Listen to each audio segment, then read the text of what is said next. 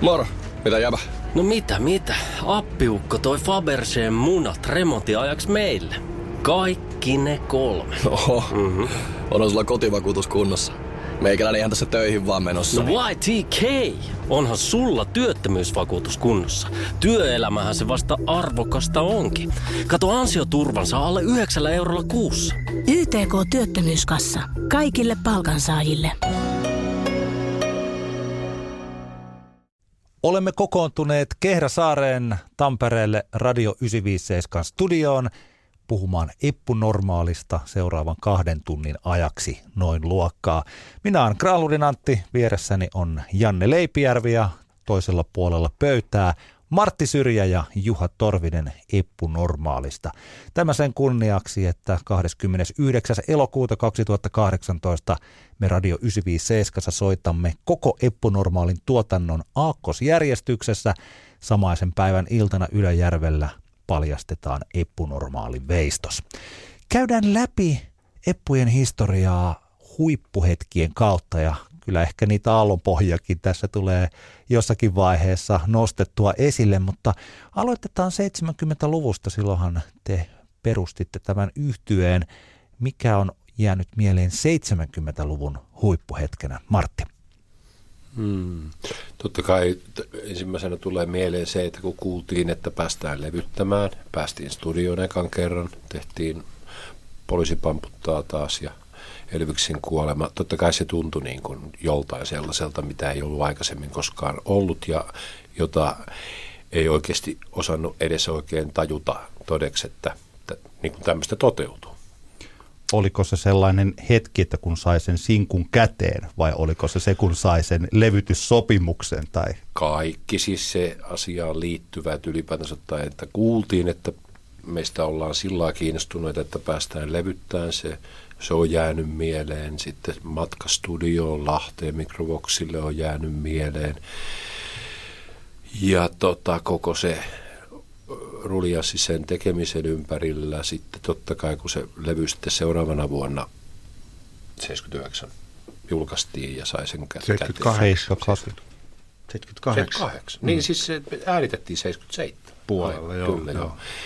Niin kyllähän se tuntui mahtavalta. Ensimmäinen Soundilehdessä ollut arvostelu meidän musiikista tuntui ihmeelliseltä. Se ei ollut kauhean mairi. Ei ollut, mutta siinä oli legendaarinen lause, infantiilia ja tönkköä. Kyllä. Mutta se ei välttämättä ollut 70-luvun kohokohta. Kuka tämän kirjoitti tämän lauseen? Joo, vastikään 70 vuotta täyttänyt Valdemar Vallenius.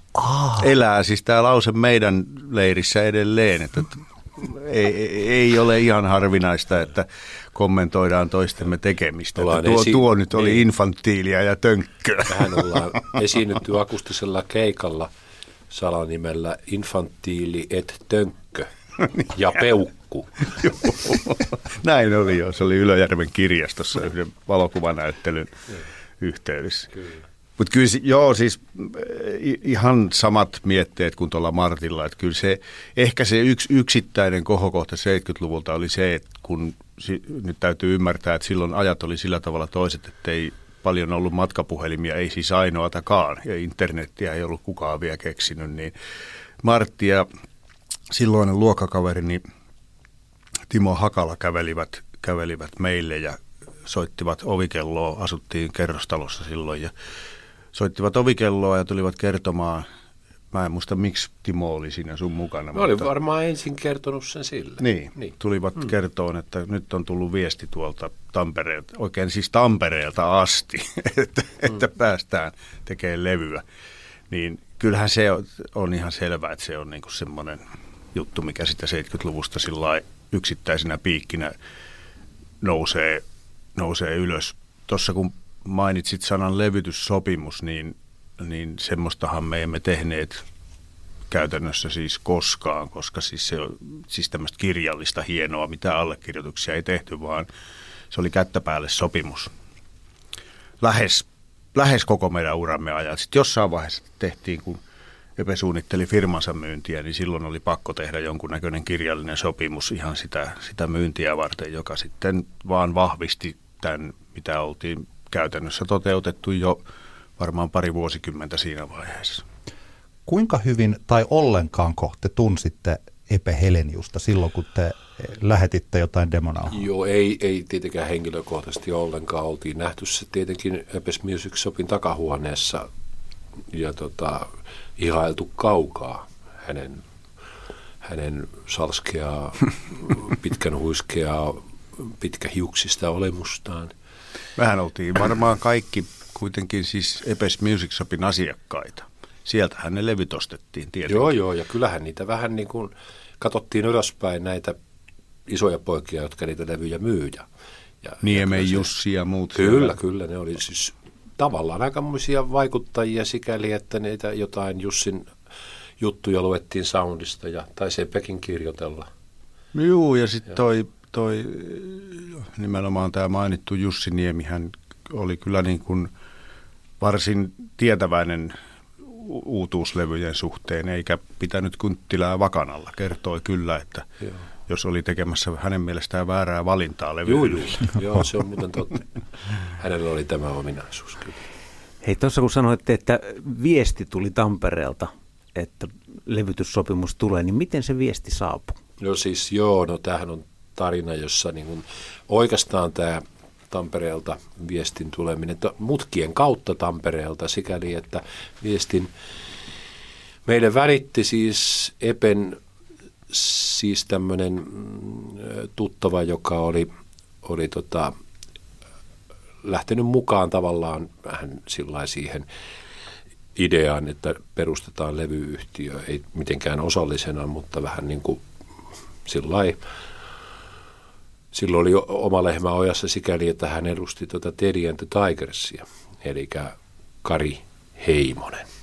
Hän soitti puhelun, että ehkä me olemme hulluja, mutta olemme päättäneet ää, ottaa teidät levyttämään, oli se lause, minkä mä muistan ikuisesti.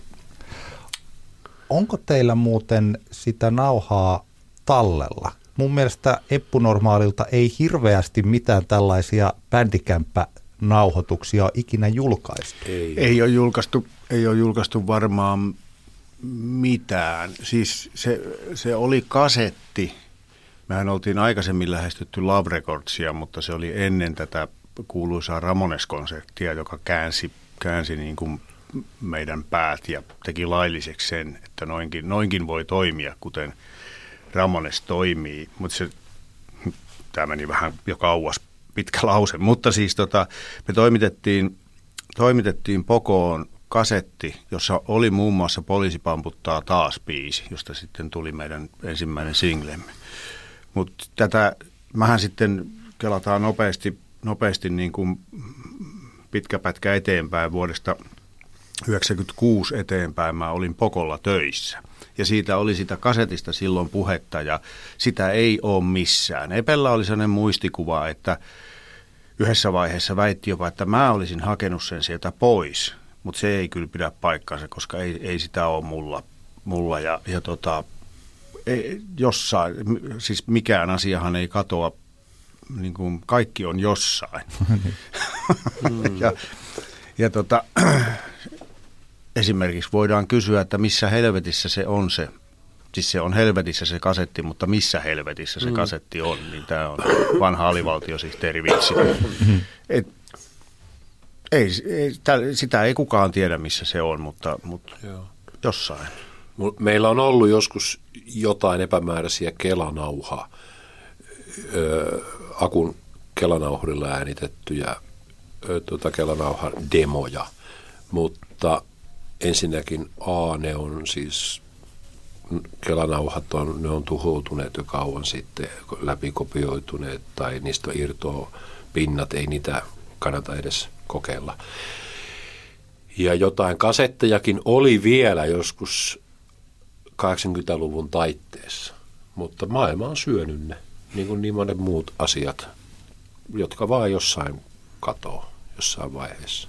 Ne olisi luonnollisesti vaan kuriositeetteja, mutta kieltämättä se ihan se, se demo, mikä on Pokoon silloin aikanaan on toimitettu, niin olisi se kiva kuulla, että, että millainen se oli, koska sitten on niin kauan aikaa, että ei, ei sitä pysty mitenkään päässään muistaa, että minkä tasoinen se oikeasti oli. Näitä on olemassa tällaisia legendaarisia juttuja, niin kuin vaikka Josta Sunkvistin stereogrammofonikasetit, jota he tekivät silloin aikana 70-luvulla lukiossa ja jakoivat kavereille eikä mihinkään mm. muualle. Ja josta ei olisi itse halunnut esimerkiksi Love Recordsille lähettää mitään, eikä ikinä, ikinä lähteä levyttämään, kun hän ei ollut mihinkään tyytyväinen. Hei, tää, tota, takaisin Eppunormaaliin. Niin. Tämähän on niinku teidän kahden bändi ennen kuin Pantse tuli. No Viimeinkin joo, se kaa. totuus tuli sieltä. niin. Pantse ja, ja Saarelan Mikko suorittavat tämmöisen hilaa, hiljaa hivuttautumisen meidän orkesteriin. Miten sinä kävi? No ei, no se, siis meillähän oli tämmöinen antiorkesteri-idea, eli siis vähän niin kuin korreloi myös meidän taitojen kanssa, että parasta julistautua antiorkesteriksi, kun ei mitään osaa. Mm. Mutta tota, joo, me tehtiin semmoisia hyvin niin kuin anarkistisia biisejä ja meillä oli hauskaa yhden vuoden ajan. Ja, ja sitten pikkuhiljaa niin näiden Saaralamikon ja Pantsen pieruuluorkesterit, jossa se tehty oikeita biisejä ja, ja, ja niin kuin pyrittiin korkealle ja kaikkea tämmöistä, niin niitä kun oli ollut siis Electrocution Foods Band ja, ja tota, Pekka Foods Band ja Aku Syrjä Band.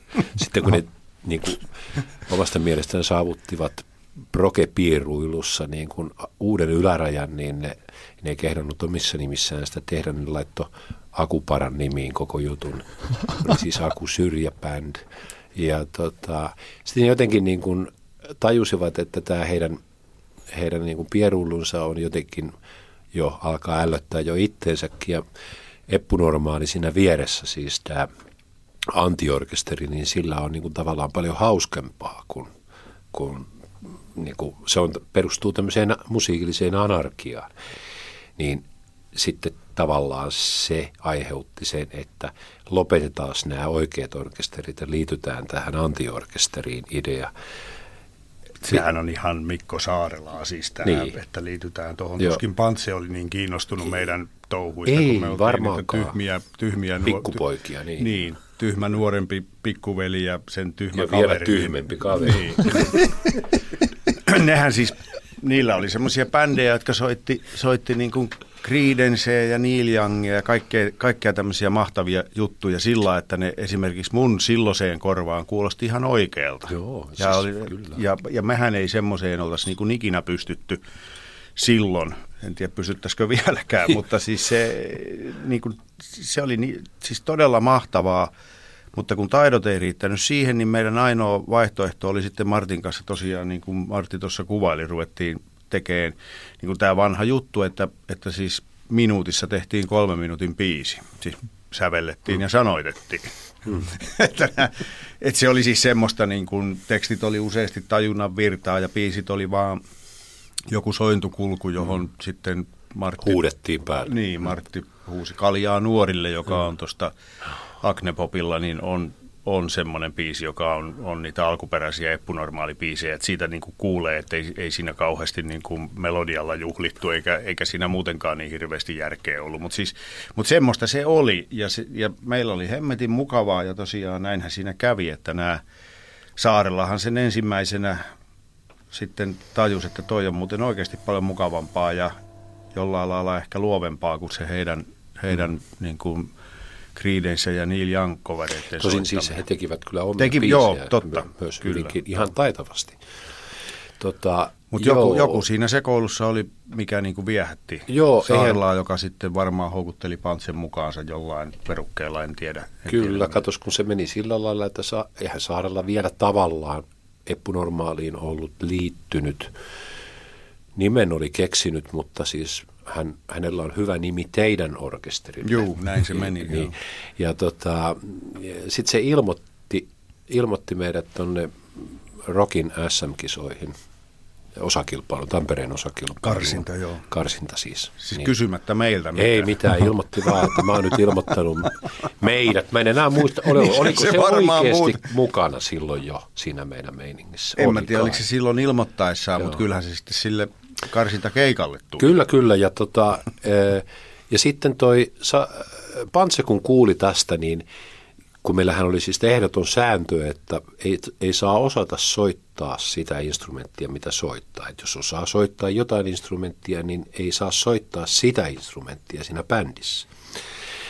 Ja Pantse venkoili näin, että hän, kun so- soitti kitaraa, niin hän ei oikeastaan niin kuin, tota, noita koskettimia osaa sillä soittaa, että voisiko hän tulla sitten niin kuin kosketinsoittajaksi tähän teidän orkesteriin. Ja tota, no. sehän soitti, sehän Jotain soitti koskettimia siinä. Joo, joo, siellä soitti, Korillassa, soitti. siellä Kyllä, kyllä. osakilpailussa, joo. Ja, tota, ja sitten pikkuhiljaa ne koskettimet sitten niin kuin vaihtui kitaraan, eli, eli viekkauden ja vääryyden kautta. Kyllä. Missä vaiheessa Eppu Normaali sit oli oikein, te jotenkin päätitte tai tajusitte, että tämähän on nyt oikea yhtye, ei antiorkesteri, ei tällainen, missä on kavereita tai jotain, vaan se on oikeasti se Eput. Ei sitä vielä ole kyllä niin kuin tähän päivään mennessä täysin ymmärretty. Joo, ei. Mutta kyllähän se, siis äh, se, mehän oltiin tämmöiseen niin kuin punk-ilmiöön tutustuttu jonkun verran joidenkin epämääräisten äänitteiden kautta ja joidenkin ulkolaisten musiikkilehtien kautta. New Musical Express oli esimerkiksi sellainen englantilainen tabloidijulkaisu, joka kai nyt ihan siis viime, viimeisen vuoden aikana on haudattu, että se toimii enää netissä. Mutta se oli merkittävä musiikkijulkaisu siihen aikaan ja si, si, sitä kautta sai tietoa. Ja, ja, tota, että tämmöinen niin kuin ramones yhtye oli jollain tasolla meille tuttu sen ekan levyn kautta ja sitten näiden lehtijuttujen kautta. Ja sitten sittenhän ne tuli Suomeen. Kaksi keikkaa Suomessa Helsingissä, peräkkäisinä päivinä Helsingissä. Oliko ne kulttuuritalolla vai missä mahtoi olla. Ja seuraavana päivänä Tampereen Tekulla. Mun syntymäpäivänäni, Niin. 17.5. Täytin 18. 77 keväällä, eikö vaan? Mm. Joo.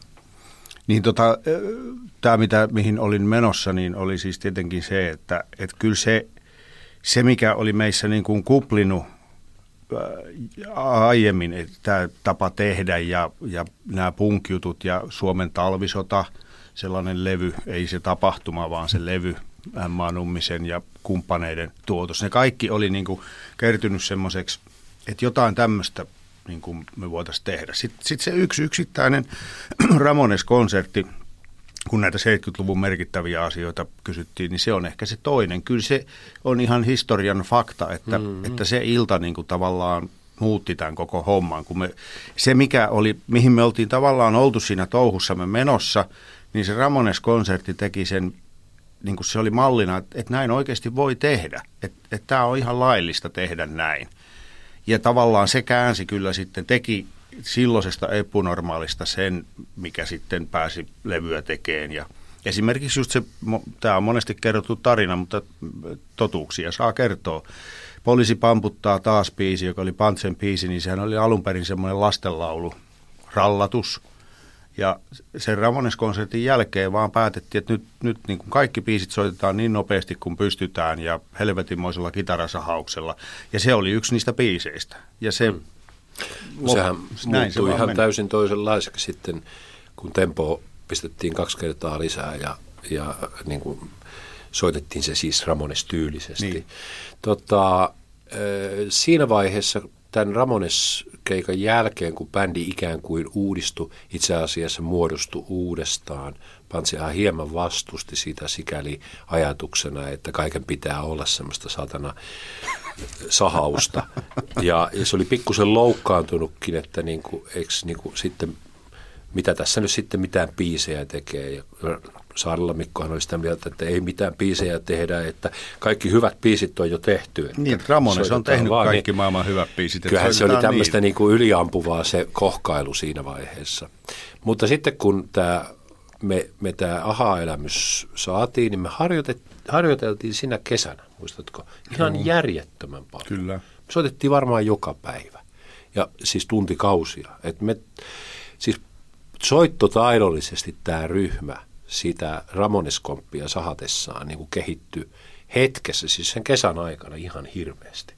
Siis että se semmoinen niin kuin yhteensoitto ja muut, se siemen on niin kuin tavallaan silloin kylvetty. Me ollaan aina oltu hyvin niin kuin yhteensoittava bändi, siis jopa siinä määrin, että että kuulostetaan aina epunormaalilta, vaikka yritettäisiin kuulostaa joltain muuta.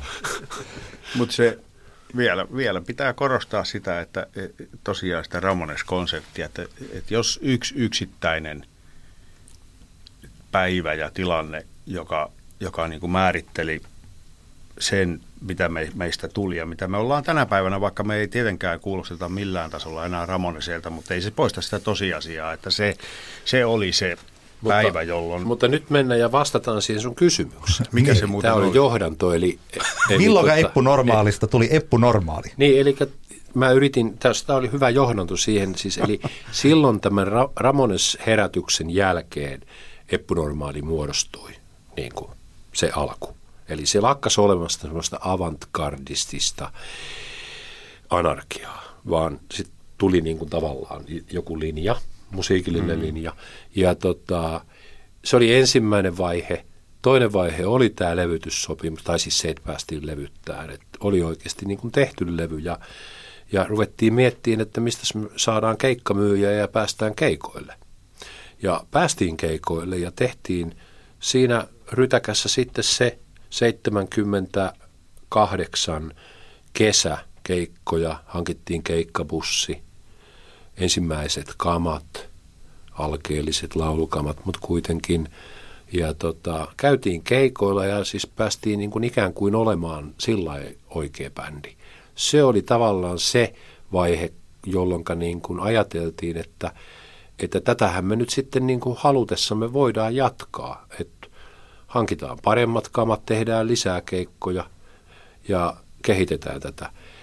Ja sitten niin kuin vielä tämä menee jo vähän kysymyksen venyttämiseksi, eli vielä sitten oli sekin vaihe, että kun oltiin ensimmäinen keikkatauko pidetty ja tehty seuraavan levyn biisit siis ikään kuin synnytetty, että oli tavallaan niin kuin jo selkeää, että päästään jatkaan tätä. Kyllä siinä 79 mun mielestäni alkoi hahmottua se, että tästähän on tulossa meille ammatti. Se tapahtui aika nopeasti hmm. sitten, sitten kuitenkin. Tota, Tämä itse asiassa vastasitkin jo tohon, kun mä mietin, että mitenkä siitä sekoilusta päästään siihen, että poliisi pamputtaa taas. Kuitenkin siinähän soittaa täysin valmis nykynäkövinkkelistä rock'n'roll-bändi. Ja varsinkin se sinkku kuulostaa. Mun mielestä se eka levy ei välttämättä ole mm, vielä ihan valmis, mutta se eka ole, sinkku totta vie on. Mm. Että Sehän valittiin Soundin jossain, jossain äänestyksessä. Se oli siis, olisiko se ollut, en muista onko se ollut sitten 78 se äänestys. Joka tapauksessa valittiin kaikkien aikojen suomalaiseksi rockbiisiksi. Mm. Se oli meidän eka sinkku. Okei, nämä äänestykset on tietysti niin kuin mitä ne on ja se sattui, tämä punk oli niin kova juttu muutenkin siinä vaiheessa, että nämä kaikki vaikuttaa. Mutta joka tapauksessa mm. siis näinhän siinä kävi, että kyllä se, vaikka se meidän yleisö ei silloin ollut kauhean iso tietenkään, niin, niin se oli ehkä sitäkin kiihkeämpää. Ja ylipäätään siis kaikkihan oli niin paljon pienempää siihen aikaan Suomessa. en sanokaan, Sano. että, että mitä, kikkeleitä myöten, mutta, mutta tota, joo. Puhu nyt vaan omasta. niin, mutta mä puhuinkin siis silloin, kaikki oli pienempää. Mm. Tota, niin, siis tässä näin niin kuin vanhempana valtiomiehenä voi tietenkin tosiaan valistaa valistaa kuulijoita siitä, että, ky, että kyllähän se niin kuin myös tämä, tämä niin kuin musiik, su, kotimainen musiikki business ja kaikki, kaikki oli niin, kuin niin hirveän paljon pienempää, mitä on nykyään. Siis tiedonvälitys oli tyystin toisenlaista, joka osaltaan oli syynä siihen, että kaikki oli pienempää, mutta siis kaikki vaan oli pienempää ja vähäisempää. Et nyt, nyt katsottuna, että valitaan niin kuin jonkun lehden äänestyksessä kaikkien aikojen kotimaiseksi rockbiisiksi, niin se näyttää sillä että sehän on niin kuin, potti on räjähtänyt niin kuin heti kättelyssä. Näinhän ei oikeasti tapahtunut. Se, tai pottikaan räjähti, mutta se potti oli helvetin pieni. Enkä puhu nyt siis niin kuin taloudesta, vaan ylipäätään siitä, että, että mitä se touhu oli. Joo, kyllähän sitä äänestystulosta hirvittävästi väritti se ensinnäkin singlen niin kuin hiljattain julkistaminen ja sitten se punk-innostus. Että nämä kaksi asiaa niin kuin käänsi sen meidän niin kuin, eduksi sen äänestyksen. Siellä kaiken näköiset niin kuin rock'n'roll-bändin I'm Gonna Rollit ja hmm. hurrikanesien ketoonit jäi, jäi niin kuin, kirkkaasti taakse. Jäi taakse, mikä on siis tänä päivänä tuntuu niin kuin, siis huimalta jutulta, mitä hmm. se silloin, silloinkin jossain mielessä oli. Mutta suhteutetaan. Mehän voitaisiin puhua 70-luvusta vielä vaikka puolitoista tuntia tai kymmenenkin, mutta mennään, mennään eteenpäin, että ehditään käydä uraa vähän tarkemminkin Juu. läpi. Kauas te olette muuten varannut tähän Sanokaa vaan, jos te, kun tämä on tämmöistä niin, Viikonloppuna pitäisi mökille lähteä. Meillähän ei ole pienintäkään kiirettä yhtään minnekään. Koska tota siis... Et, tota, No et, kyllä tässä pari tuntia on, pari, sillä loppuu ju, parkkiaika. Joo, noin, noin yhteen. Silloin mulla Joo. alkaa iltapäivän lähetys. No niin. uh, Mutta kysytään samalla tavalla uh, huippuhetki, vai oliko, oliko Jannella Ei, vielä nimenomaan. Niin tota, 80-luvulta, se tietysti on perin maineikas ja siellä varmaan on monta, mutta mikä oli 80-luvulla eppunormaali huippuhetki teidän mielestä? Se oli varmaan se koko 80-luku, koska se on semmoista tasasta pötköä, josta mm. ei erota mitään. Mm. No joo. Tämä on tämä vanha vitsi, ettei 80-luvusta muisteta mukaan mitään. Kyllähän me oikeasti muistetaan, mutta tota, sehän oli siis semmoinen huima vuosikymmen kaikilla tavoilla, että maailma oli tavallaan vähän toinen ja, ja se, se tota, rokki vei sillä lailla mukanaan, että se oli niin, kuin, se oli niin täysmittaista rock'n'roll-elämää kun se nyt vaan voi nuorella miehellä olla. Sen takia tosiaan niitä pääkauttejakin varmaan oli, mutta, mutta, mutta bändihän kehittyi hirveästi ja niitä kohokohtia nyt tietenkin voi jokainen mielensä mukaan listata, mutta mä sanon, että ehkä se yksi, yksi kohokohta oli varmaan pyörähtää siinä sen 85 julkaistun kahdeksannen ihmeen korvilla, koska tota, se oli selkeästi semmoinen niin kuin, tietyllä tavalla sen biisien tekemisen ja loppuun viemisen suhteen se ensimmäinen semmoinen huippuhetki.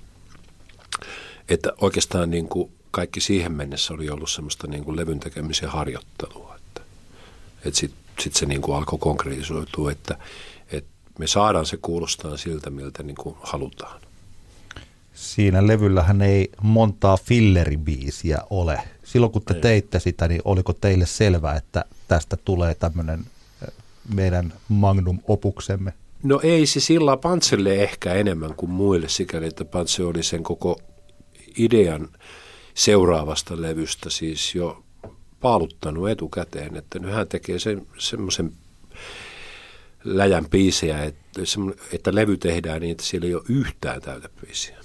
Ja tämä oli se idea, että jo, silloin oli tämmöinen aikomus, että jokainen pitäisi kelvata hitiksi, siis niin kuin singlen A-puoleksi se ajatus. No ehkä se ei ihan toteutunut, mutta lähe, kyllä. lähelle päästiin. Toi, jos olen tämän, tämänkin, olen aikaisemminkin sanonut, että, että Martista poiketen se tietyssä mielessä se levytys kohokohta sattui just vuotta aikaisemmaksi, eli rupisia riimejä ja karmeita tarinoita, koska se, se, siinä on mun mielestä niin kuin, siinä on ensinnäkin Martin loistava kansi, omin käsin hän piirsi Kyllä. sen. Ja, ja tota, mm. sitten sit me saatiin nuo tietyt kitara-asiat, jotka on jollain lailla oleellinen osa sitä, miltä eppunormaali kuulostaa, niin ne on sillä levyllä ehkä ensimmäisen kerran niin kuin, ne ei ole enää oraalla, vaan ne on jo jo niin kuin aika lailla sinne päin. Ja muutenkin se, se vähän puhun nyt siis tietenkin vaan omasta puolestani, enkä siitä, miten yleisö sen ajattelee ja kuulee, mutta mä, sen tekeminen oli kuitenkin aika, aika levollista, mukavaa touhua. Ja, ja tämä, mitä olen, olen tosiaan niin kuin vertauksena käyttänyt sitä levystä, että jos tuota tulisi joku äh, niin kuin maan ulkopuolinen olento, joka tietenkin ensimmäisenä, kun se tänne pamahtaa niin kysyy, että, että mikä tämä tänne eppunormaali on. Totta kai Mä lö- ensimmäisen se Tietenkin, tietenkin kysyy, että mikä tämä on tämä juttu, mistä kaikki puhuu. Niin mä löysin sen, sen levyn, rupisia riimejä, karmeita tarinoita, kouraa ja sanoisin, että tossa on tavallaan se ydin. Se ei ehkä ole meidän, ti- tietyllä tavalla meidän paras levy, mutta mä näen siinä ja kuulen siinä, niin kuin se, että tossa ne ainekset on, että tosta se soppa on, niin kuin, että tossa ne on niin kuin kiteytettynä. Näin, näin ajattelen. Joo, että se niinku niistä levytyksistä hyvä, kun nostit esiin sen, sen tota, rupiset riimit. Kyllä se mullakin mielessä oli, mutta mä sitten kuitenkin ajattelin painottaa, tota, se oli piirua vaille valmiimpi sitten kuitenkin tuo kahdeksas ihme. Juu, ei, juu ehdottomasti. Ja, joo. Ja mitä taas keikkarintamalla, jotain huippuhetkiä, okei. No, no ei nyt tietenkään sitä, mehän päästiin kyllä ulkomaillekin soittaa, mikä on tämmöiselle maalais, suomala, suomen kielellä laulavalle maalaispoikabändille tietenkin aika harvinaista. Me oltiin Roskildessa. Tiedättekö, että siihen se teidän Roskilde-keikka ja 957 historia kietoutuvat yhteen? Tiedämme, tiedämme. Mä en kyllä enää muista No millä sehän, meni sillä tavalla, että Ai niin. silloisessa 957 Joo. oli äärettömän suosittu treffiohjelma, en muista sen nimeä. Tule ja puserra. Oh, a- oho, oho. Mm. No, Tule ja Pusera-ohjelma keskeytettiin, ö, koska tota, Korjuksen Tapio, joka hoiteli sitä meidän Roskilden keikkaa ja oli siellä paikan päälläkin, järjesti suoran puhelinhaastattelun. Ja äh, oltiinko me siinä kahdestaan Kuitunen ja? Piippu. Niin. Ja, ja tot, no joka tapauksessa siis ohjelma, suosittu ohjelma keskeytyi ja me hölistiin jotain sekavia Tanskanmaalta. Ja kuulin sitten, että tänne oli tullut pommiuhkaus Niin. radioon, koska siitä suututtiin niin paljon, että tämä tulee ja pusera keskeytettiin. Jonka siis nyt ymmärrän täysin. Si- Siis että minäkin varmaan olisin tehnyt pommiuhkauksen, niin. kun tuommoinen ohjelma mennään, mennään keskeyttämään. Miten muuten, herrat radioherrat, luulette, että menisikö tänä päivänä, olisiko se poliittisesti korrektia laittaa ohjelman nimeksi Tule ja Puserra? No kyllä se varmaan olisi. Eri asia on, että miten sen saisi sais toimimaan. Kyllä me ollaan mietitty sitä täällä, että olisiko tämmöinen Tule ja Pusera comeback mahdollista. Mutta se oli sellainen ohjelma, että se saattaa olla. Mä en tiedä mikä viikonpäivä se on, onko se ollut sitten joku. Se on ollut viikon loppua, siis se, me, se on... Mä en, edes, mä en kyllä muista, mikä, mikä viikonpäivä se oli, kun me esiinnyttiin siellä, mutta siis viikon loppua tietenkin, perjantai, lauantai tai sunnuntai. Joo. Todennäköisesti, olisiko se ollut peräti lauantai, koska me heiluttiin siellä Ei, vielä kato- se seuraavakin päivä ja festivaali oli täydessä Joo, käynnissä. kyllä. Siis festivaalihan jatkui se viikonlopun yli ja, ja festivaali jatkui ja me heiluttiin edelleenkin siellä. Niin. Vaikka meidän osuus oli ohitte, mutta siellä oli niin hieno backstage, josta sai ostaa kaljaa ja ruokaa. Tämä oli siis ei vuonna päästy sieltä lähteä 1985. Me oltiin aika monella festivaalilla Suomessa oltu ja, ja me ihmeteltiin sitä niin kuin, että miten tämä on mahdollista, että täältä saa ruokaa, siis muutakin kuin makkaraperunoita. Sitten tosiaan niin kuin juomia voi ostaa ja se, siis sehän oli koko festivaalialueella, ei se ollut pelkästään niin kuin esiintyjien yksinoikeus. Ja ennen kaikkea niin kuin tänä päivänä tekee vaikutuksen se, että, että sitä tosiaan sitä niin kuin ihan syötävää oikeaa ruokaa oli tarjolla. Ei Joo, silloin Suomessa, hyvä. ei, se oli se makkaraperunat ja makkaraa, jos perunat oli loppu, tai perunaa, jos makkarat oli loppu. Niin, niin, se, niin se vaan oli.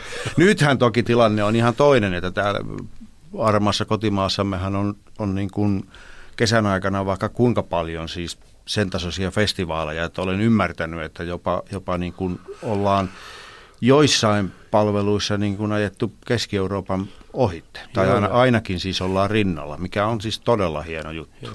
No kuule, edelleenkin niistä huippuhetkistä, sehän oli meidän multikulttuuraalinen huipentuma, kun minä sieltä lavalta siis kuulutin kaikki biisit ensin suomeksi, käänsin ne sen jälkeen englanniksi ja Juha käänsi ne tanskaksi. Ja tämä meni vielä läpi. Eli siis se kuulosti niin tanskalta, että tanskalaiset itsekin sanoi, että tanskalla se puhuu, mutta kysy kavereilta sitten yleisöjoukossa, että mut mi, mitä se sanoi, kun en ihan saanut selvää.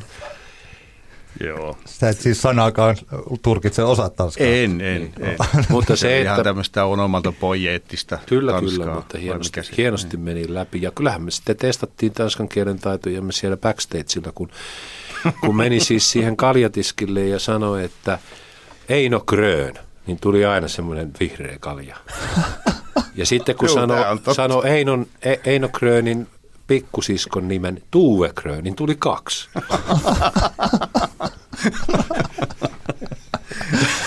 Ihan täydellistä. Hei, onko tämä nyt liittyen? Tuli mieleen tämmöinen. Muistaakseni tämä on ollut jossakin rumpassa. Olisiko tämä ollut siinä Tiimalasin Santaa kirjassa sitten dokumentoitu? Mm. Eli että te oli sitten antanut siellä tämmöisen haastattelun, jossa kysytään, että no minkälaista on olla ulkomailla. Toista sanoi, että onpas muuten mukavaa, kun täällä kaupasta saa ostaa farkut ja Ei, ruokaa. ei, se, se liittyy yhteen toiseen juttuun. Se liittyy meidän Liverpoolin reissuun. Niin taisi olla, joo. Se oli näitä Juhan venkoiluja.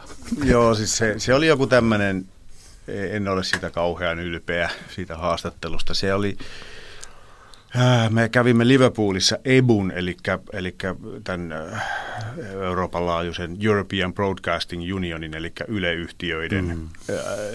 yleyhtiöiden yhteinen liitto järjesti kerran vuodessa jossain jäsenmaassa on tämmöisen Ebu Rock-nimisen konsertin, mihin sitten tuli, tuli tota, eri puolilta Eurooppaa bändejä, esiintyjiä, siis rock-pop-bändejä, jotka sitten esiintyi siinä kohdemaassa. Ja me oltiin sitten, äh, olisiko se ollut 86? 86, joo. oltiin Liverpoolissa Suomen edustajina. Ja siis sehän nyt oli kuriositeetti tietysti paikalliset mitään ymmärtäneet, ei tienneet meistä mitään, eikä ymmärtäneet sitä meidän touhusta mitään. Mutta olihan se nyt mahtavaa, kun matka maksettiin ja hotellit maksettiin ja päästiin tekemään tekemään tuommoinen juttu. Niin siellä sitten, äh, olikohan se siis tota, no joku silloinen sen aikainen näitä kaapelikanavia, Sky Tai Music MTV. tai mikä, ei MTV ei ollut silloin, se saattoi olla, Ai joo. saattoi olla jo, jo, mä en, no joku, siis näitä kanavia, mitä oli Kun tullut. siellä oli Super Channelilta. Tuli no se on hyvin voinut olla Super joo. Channel, joo. Ja siellä oli semmoinen tiskijukka, joka haastatteli semmoinen niin kuin jotain metamfetamiinia nauttinut kaveri, joka oli Tim, muistaakseni nimeltä. Se oli aika ärsyttävä tyyppi. Ja sille annettiin sitten semmoinen, kun se, sen kaverin touhu, se oli siis todella typerää tietenkin, mutta silloin se tuntui hyvältä ajatukselta, kun se oli niin ärsyttävä se tyyppi, niin toisin kuin te, Oho. Jollain joviaaleja. Niin, niin. Niin tota se, sille tuli sitten lauottua, kun se tuli sillä hirvittävässä semmoisella va- vauhdilla haastattelee meitä, niin sitten sit niin kun se tosiaan kysyi, että mil, miltä tämä niin miltä tuntuu olla ulkomailla ja näin, niin mä sanoin sille, että tämä on ihan mahtavaa, kun voi ostaa siis blue jeans, eli voi ostaa niin kuin sinisiä farkkuja kaupasta, ihan vaan mennä tonne ja ostaa niitä. Tämä tietenkin niin kuin yritin sillä Siis, joo, ja- viitata hänen mahdolliseen yleissivistyksensä alhaiseen tasoon. En mä tiennyt, oliko se alhainen vai ei. Se oli tyhmää. Mutta siitäkin oli sitten tietenkin ihan asianmukaisesti Suomessa loukkaannuttu, kun tämmöistä Suomi-kuvaa sitten annetaan. Että. Joo, kaikkea sitä on tullut tehty.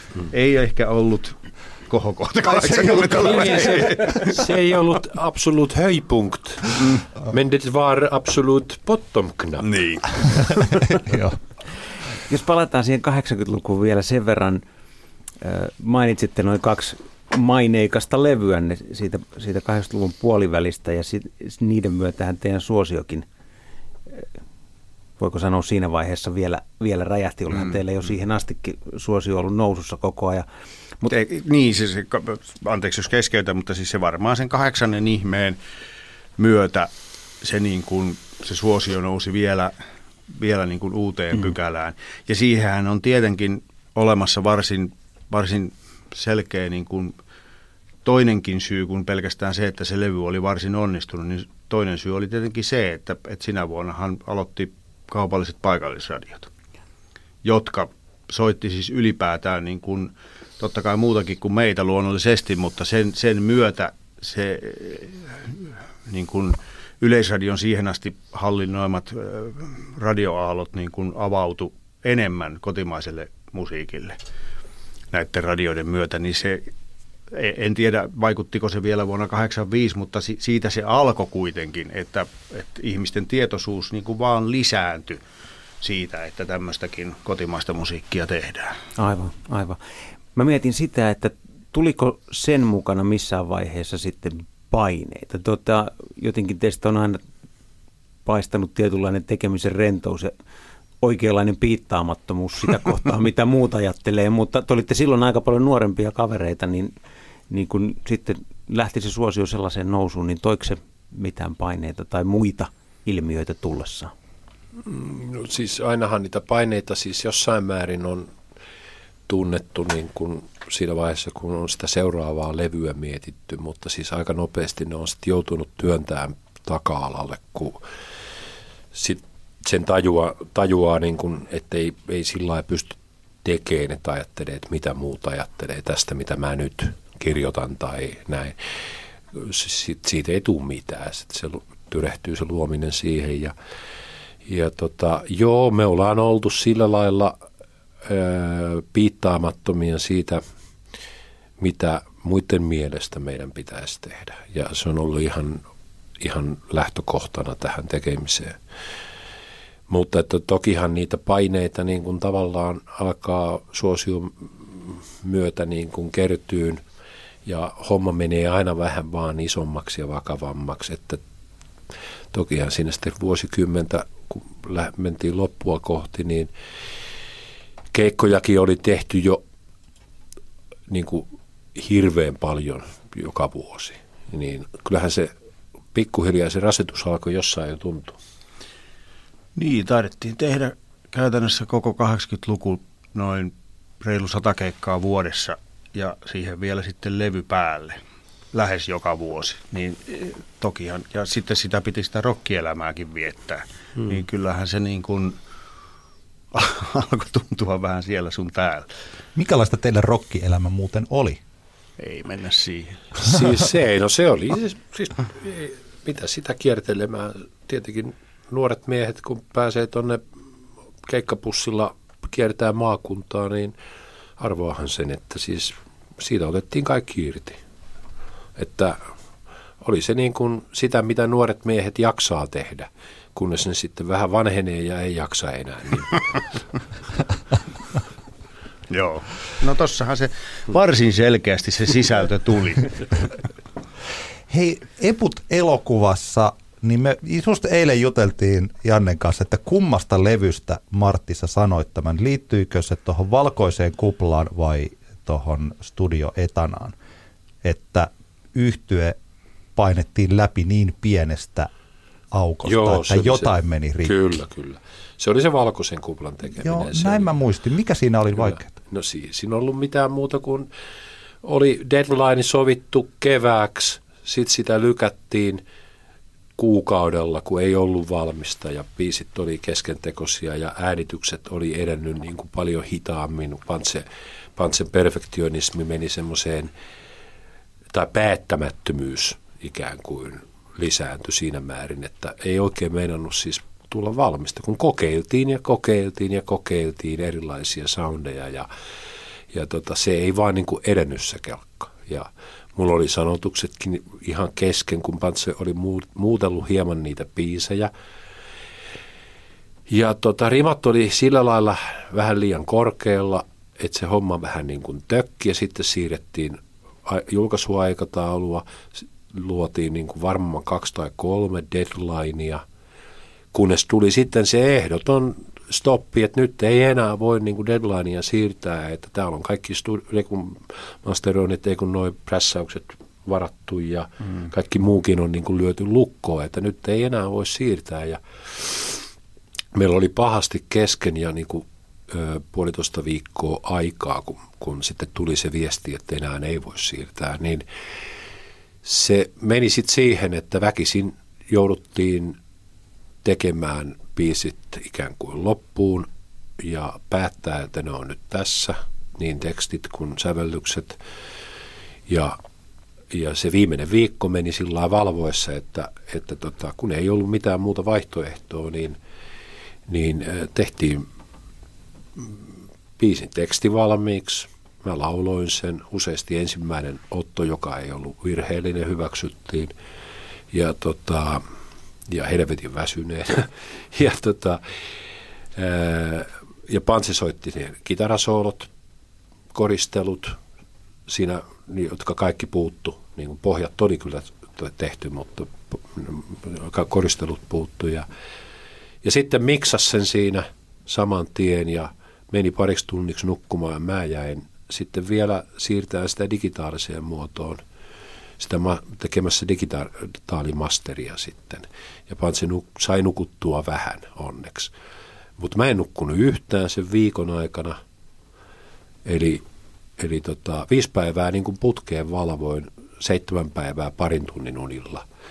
Niin kyllä mä vaan muistan, että siis et siitä syntyi semmoinen kammo sekä Pantselle että mulle, että siitä asti me ollaan siis kaikin puolin yritetty välttää sitä, että me jouduttaisiin vastaavaan tilanteeseen. Ja se on johtanut siihen, että se kynnys biisien tekemiseen ja levyjen tekemiseen, ylipäätänsä ottaen studioon menemiseen pikkuhiljaa on kasvanut suorastaan niin kuin semmoiseksi kammoksi.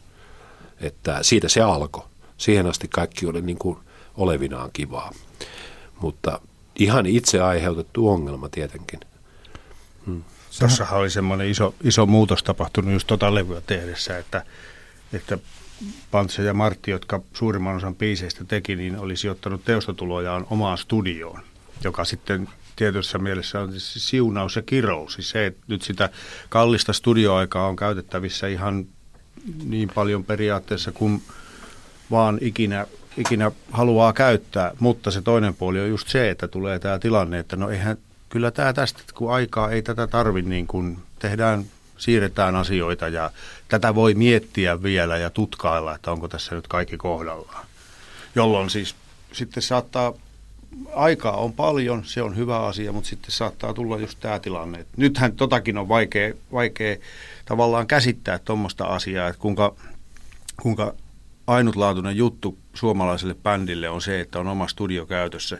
Sitä on vaikea käsittää nykyään sen takia, että kun kaikilla on – tuon digitaalisuuden myötä, niin jokaisella on vähintäänkin kelvollinen äänitysohjelma tietokoneella. Se, että onko, onko niin kuin muuta tarvittavaa laitteistoa, niin sitä nyt ei ihan kaikilla ole, mutta periaatteessa niin kuin lähes kelpo studio on jokaisen ihmisen saatavilla.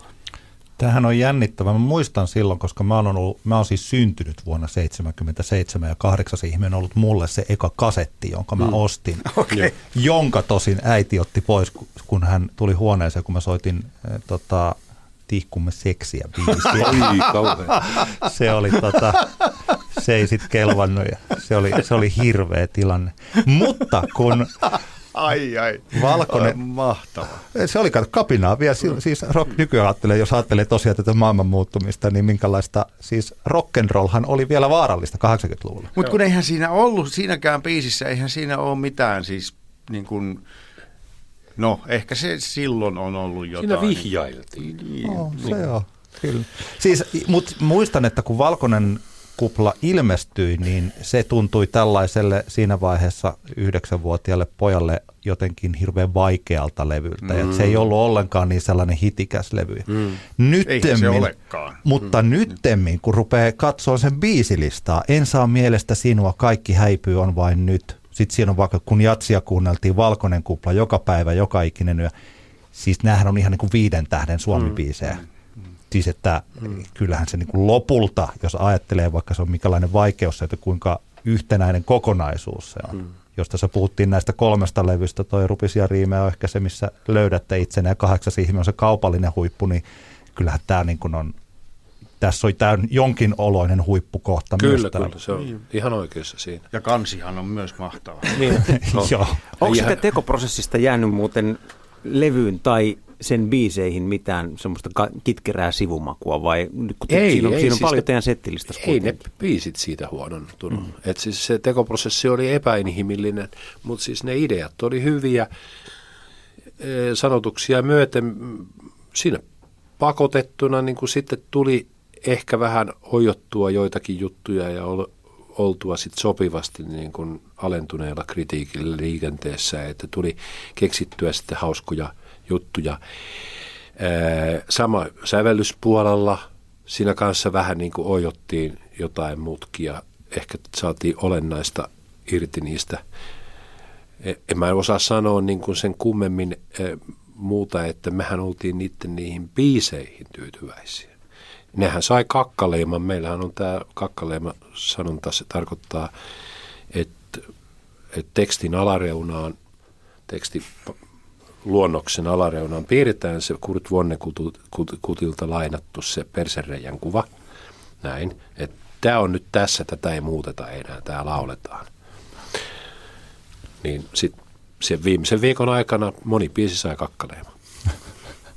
Mistä tämä muuten tuli? Tämä oli meillä yksi tällainen kysymys täällä. Täällä on meidän tota, näissä muistiinpanoissa kohta numero 12 pyllyreikä logo. Se, se tulee... Milloin te otitte sen käyttöön? No se on ollut varmaan noihin Ka- aikoihin. 80-luvun siinä Joo. joskus puolessa se tuli, se tuli ihan faktisesti siitä, että, että tota, Kurt Vonnekut nimisellä kirjailijalla. Mä en muuten, itse, oliko se mestarien aamia? Ei kun Jumala teitä siunatko, herra Roosvuota. Niin, se, siis äh, Kurt Vonnekutilla oli tapana tekstin väliin itse piirtää semmoisia jotain hyvin yksinkertaisia kuvia, että se ja se asia oli tämän näköinen. Siis jotain ihan, siis todella simppeleitä kuvioita. Yksi niistä, yksi niistä kuvioista, teksti meni jotenkin niin, että siinä puhuttiin siis jonkun ihmisen anteeksi nyt vaan, mutta persreijestä. Ja sitten mm. siinä lukee, että ja se oli tämän näköinen. Ja sitten hän on piirtänyt siihen semmoisen tähden. Mm. Ja se siirtyi sitten näissä Martin teksteihin, siis just me sanottiin sitä kakkaleimaksi ymmärrettävästi. Mm. Että tämä on nyt tässä siihen, ja tätä käytettiin näissä studio nauhakakkujen kun niihin kansiin tehtiin muistiinpanoja, että mitä on milläkin raidalla ja kuka soittaa ja mikä soitin täällä on, niin sitten kun niitä miksattiin, niin sinnekin sitten laitettiin tämä kakkaleima, että, että tämä se, että on nyt valmis, että tähän ei tarvitse palata. Ja si, sitä kautta se sitten niin kuin, niin kuin tuota pikkuhiljaa uiskenteli meidän, meidän vähän niin kuin logoksi ja sitähän me on käytetty siellä sun täällä. Että näin karu, siis ihan periaatteessa varastettu asia, mutta näin karu tämä tarina on, että miten se on tullut mukaan kuvioihin. Onko Jannella 80-luvusta vai siirrytäänkö Mä luulen, että on hyvä mennä 90 miettimään 90-lukua. Jos 80-luvulla te julkaisitte kahdeksan albumia ja tosiaan siinä loppuvaiheessa Valkoisen kuplan jälkeen, että ei enää tätä sataa keikkaa vuodessa ja levyä mm. tahtia sitä jatkettu. No 90-luvulla tulikin sitten kaksi levyä, eli historian suurmiehiä vuonna 90 ja Studio Etana vuonna 93, mutta mikä, mikä teille on 90-luvun huippu? No ei, kyllä se, ei, ei se enää ole noissa levyissä se huippu, koska se oli, ne, oli, ne oli jo siis tavallaan semmoista taaperusta ne, ne viimeiset levyt siis sikäli, että me ei tota, ei se niinku parantunut se studiossa oleminen, vaan niinku pikkuhiljaa vaan huononi, eli meni yhä enemmän aikaa ja, ja deadlineit paino päälle edelleenkin entiseen malliin ja ihan kaikkea ei saatu niin kuin koskaan aikataulussa syntyyn. Ei nyt edelleenkään mitään huonoja levyjä ole, mutta, mutta siinä alkoi jo niin kuin kilometrit ja rasitukset painaan meidän 90-luvun tuotoksissa. Ja, ja tota, et enemmänkin se niin kuin huippuhetki varmaan osuu sinne 96 vaiheelle, kun me palattiin muutama pari vuoden tauon jälkeen. Eli mehän jäätiin tavallaan pakkolomalle. Me todettiin, että... Itsemääräämälle. Me em, niin, itsemääräämälle pakkolomalle, että kyllähän toi koneisto, siis levyyhtiö ja keikkamyyjä tai keikkamyynti, kovasti niin kuin tavallaan aikatauluttivat ja et painostivat, niin kuin, että jatketaan niin kuin edelleenkin. Mutta me todettiin pikkuhiljaa, että me ollaan tehty ihan liikaa keikkoja ja meidän on vaikea enää motivoitua niin kuin siihen samaan tahtiin keikkatahtiin tai levyn tekemistahtiin ja niihin aikatauluihin. Ja, ja tota, jäätiin tavallaan sitten tauolle, kun todettiin, että nyt ajetaan tätä alas, tätä systeemiä ja, ja katsotaan, että, että niin kuin, ei, ei niin kuin millään lailla lopeteta mitenkään virallisesti tai hajota tai näin, mutta ajetaan alas tämä niin kuin tavallaan juna, joka menee raiteilla niin kuin entisellä painollaan samaa vauhtia eteenpäin. Että me oikeasti älyttiin silloin, että, että jos me jatketaan samalla meiningillä, niin ei, ei, hommat vaan niin kuin ei enää toimi. Ja sitten kun me palattiin siltä, ei sitä loppujen lopuksi kestänyt kuin pari vuotta sitä keikkataukoa. Niin, semmoinen 93 me niin kuin jäätiin keikkatauolle ja 96 niin kuin palattiin ja siihen sattuu vielä siihen 96 vuoteen reppu kokoelma Juu, siis sehän oli ja hirveä suosio, kun palattiin. E- Epe, Epe Helenius, joka, joka tietysti johti tätä Poco Recordsia, omisti sen ja johti, joka oli siis levyyhtiö, jolle me levytettiin, niin, niin tota, E- Epehän ehkä yksittäisenä ulkopuolisena ihmisenä on eniten vaikuttanut meidän, meidän uraa ja tekemisiin, siis oma, omalla niin kuin, suht koht hellällä tavallaan, ettei se koskaan ole meiltä niin kuin, sellainen nyrkkiä heiluttaa ja mitään vaatinut, mutta sillai, silloin tällöin aina on juttanut ajatuksia meidän päähän ja vähän niin kuin sillä saanut meitä potkittua liikkeelle. Ja sitten silloin 96 vuonna oli, koko maailma oli sitten lopullisesti siirtynyt tämmöiseen niin kuin CD-kauteen ja, ja Epe keksi tällaisen kuningasidean, että okei, että Eppunormaalilla on, on niin kuin valtava määrä yleisöä, joka ei lähde enää hankkimaan niin kuin koko tuotantoa cd vaan, vaan olisi tämmöinen niin kuin tuplakokoelma paikallaan, johon on kerätty sitten niin kuin mieluisimmat biisit. Ja, ja satun tietämään, että silloin niin kuin su, suomalainen muulevyyhtiöväki, jos ei nyt suorastaan naureskellut sille ajatukselle, niin piti sitä kuitenkin vähän semmoisena, että on vähän tuonne hätäpaska tuommoinen juttu, että ei, ei ketään tuollainen kiinnosta. Ja, ja tota, no se kuitenkin tehtiin siis, eikö se nimi ole ihan vaan Reppu? Repullinen hittejä. Niin, niin, ja sitten oli Reppu kakkonen. Joo, näin se meni joo. Repullinen hittejä. Ja se julkaistiin silloin joskus syksyllä 96 sitähän tuli ihan käsittämätön juttu. Siis jos tavallaan niin kuin, äh,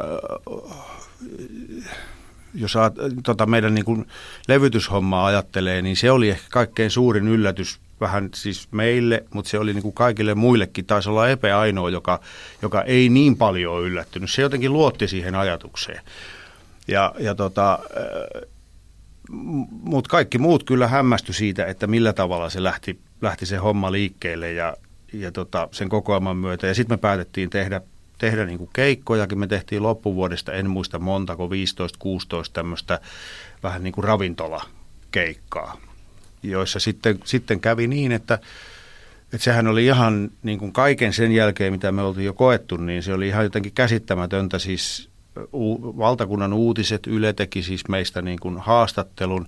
Me tehtiin suuri comeback, jota me itse ollenkaan tajuttu, että ai tämä on joku comeback. Koska eihän me omasta mielestämme niin. oltu, miten, niin me oltiin vaan niin kuin tauolla, että katsellaan ja mm. tehdään kaiken näköistä, mitä tässä voi tehdä muuta. Että pidetään tämä nyt vähän niin kuin lomaa tästä eppunormaalitouhusta. Sitten siitä tuli, tuli todellakin niin kuin, valtava suuri comeback, jossa, jossa tota, ihmiset kortteleiden ympäri jonotti niihin paikkoihin. Ne oli siis aivan liian pieniä, mm. mutta eihän me sitä tajuttu siinä vaiheessa, kun niitä keikkapaikkoja ruvettiin kattoon, että tai silloinen keikan myyjä katsoi niitä, että, mm.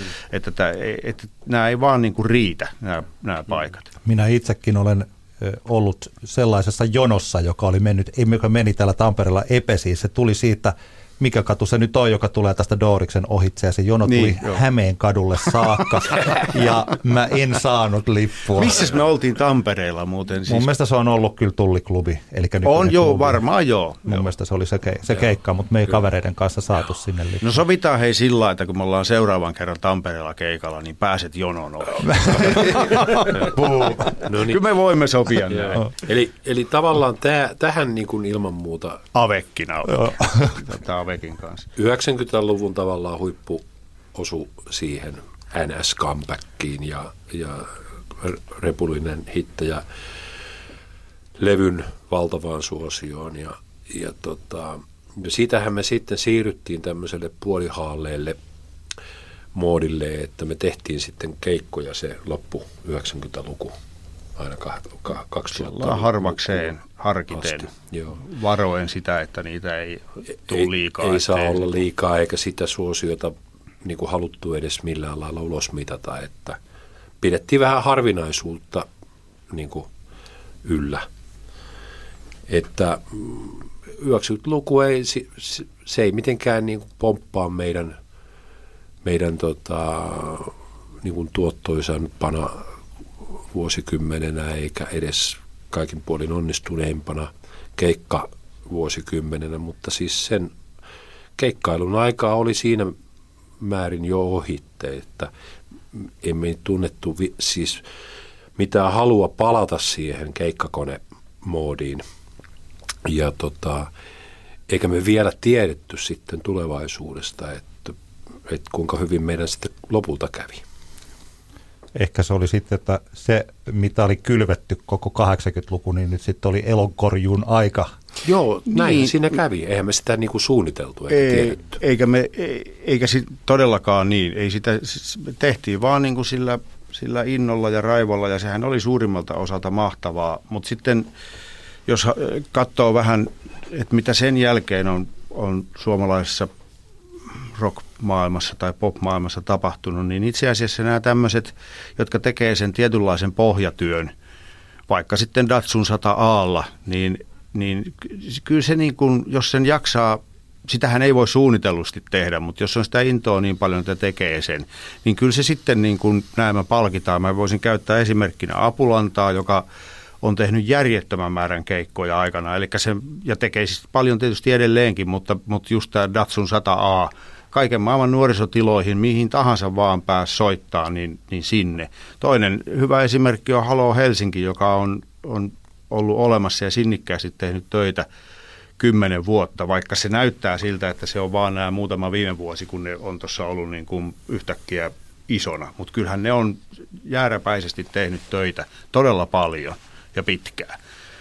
Noin nyt niin kuin, toki on tietysti, no, mutta nämä, eikös peräti siis uraansa lopettelevat Seek tehnyt saman homman, että se, se jossain vaiheessa kiersi niin kuin DJin kanssa, siis kaikki maailman loukot, mitä löytyi, en, ennen kuin se siis, sitä tuli tuommoinen niin iso ilmiö kuin, kuin mitä se nyt on, ja ollut jo tietysti muutaman vuoden. Mutta kyllä se näköjään se semmoinen tietty juttu, että kaikki tämä nykyinen kaikki radiokanavat ja televisiokanavat ja kaikki ei kuitenkaan niin kuin selvästikään kaikissa tapauksissa korvaa sitä, että, että se artisti käy jossain rähjäämässä. Ei. Niin.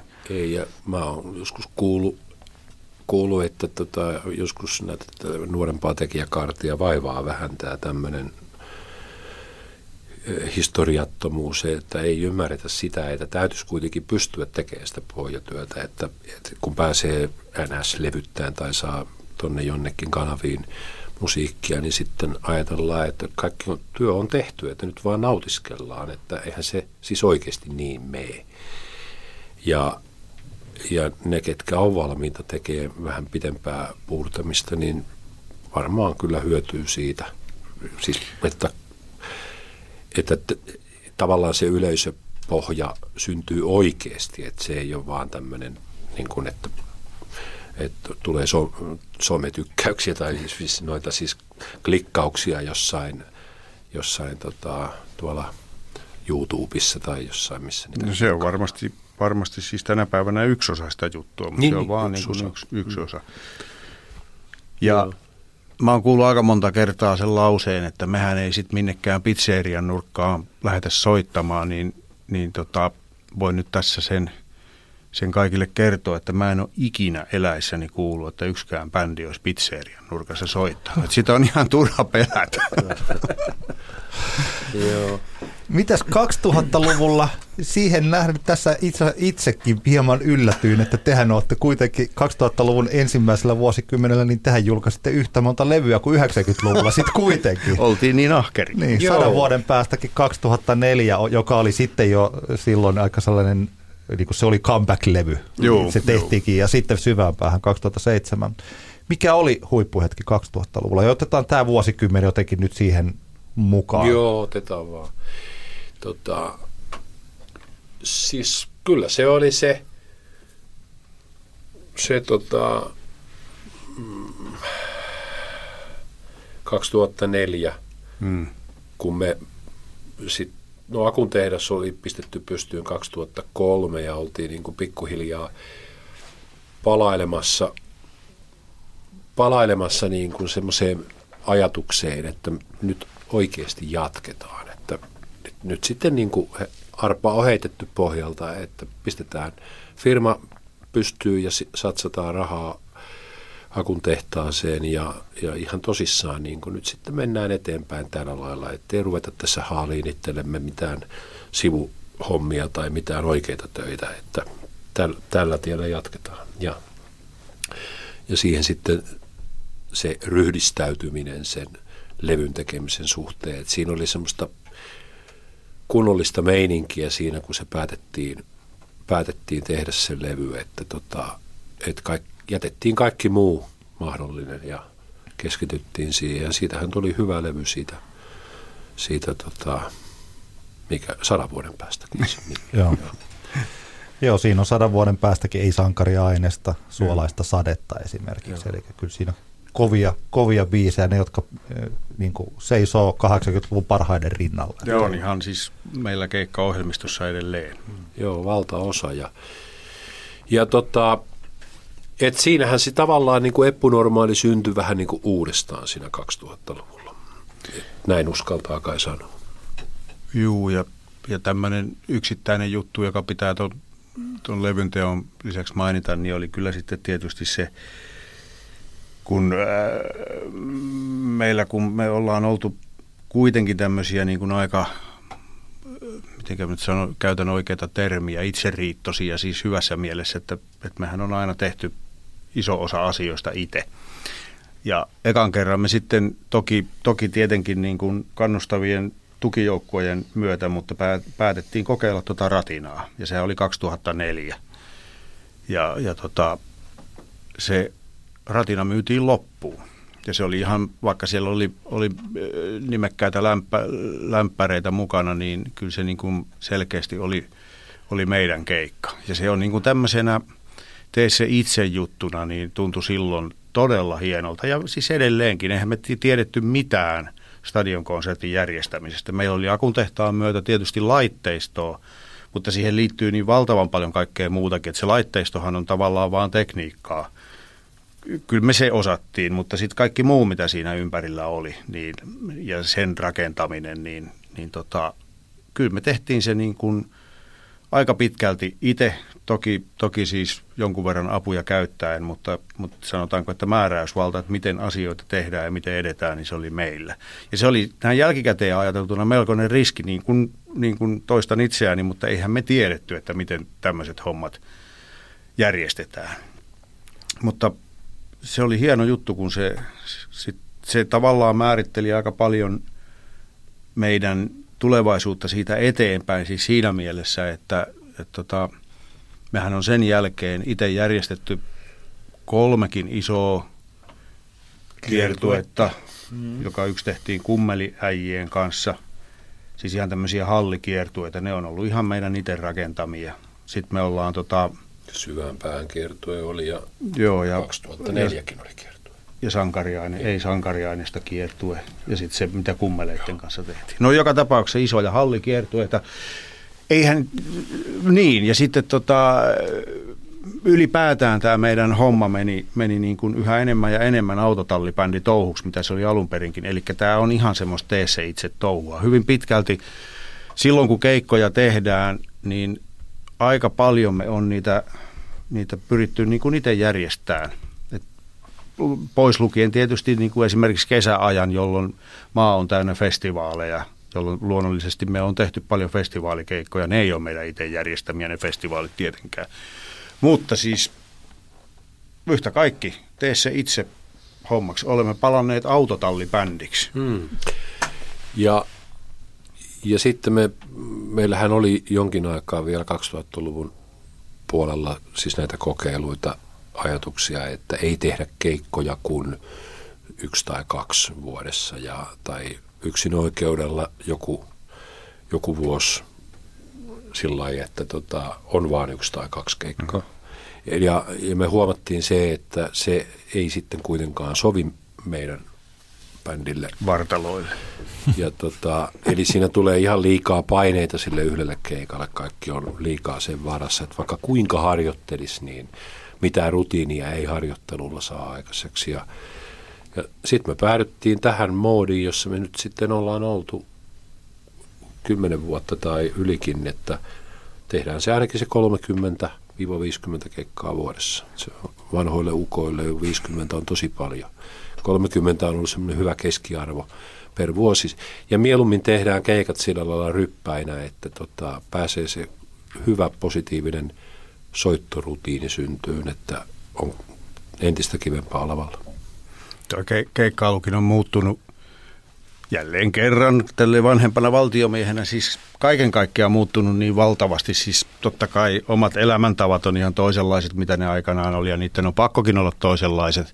Mutta siis se, se kaikki, eihän se soittaminen, sehän on se tietyssä mielessä sitten kun se mieliala on oikea ja, ja bändi on kunnossa, niin sehän on se, niin kuin se hieno osuus. Kaikki muuhan siinä on sitä, sitä niin kuin turhaa siinä ympärillä. Mutta kun kaikki on kehittynyt niin valtavasti, tekniikka, siis en tarkoita soitotekniikkaa, vaan siis ihan ylipäätään siis äänentoisto, valot, mm. kaikki tämmöinen on kehittynyt niin valtavasti, että, että oikeasti se keikan tekeminen on, on tietyllä tavalla niin paljon helpompaa, mitä se joskus oli. Ja, ja se, vaikka me iältämme olemme vanhempia, niin kyllä se, se, miltä se nykyään kuulostaa ja näyttää, on paljon enemmän sitä, mistä on ehkä joskus haaveillut. Että joskus kun olisi hyvä äänentoisto, oikeasti hyvä, mikä nykyään on mahdollinen ja käytännössä joka keikalla on hyvä äänentoisto, niin, niin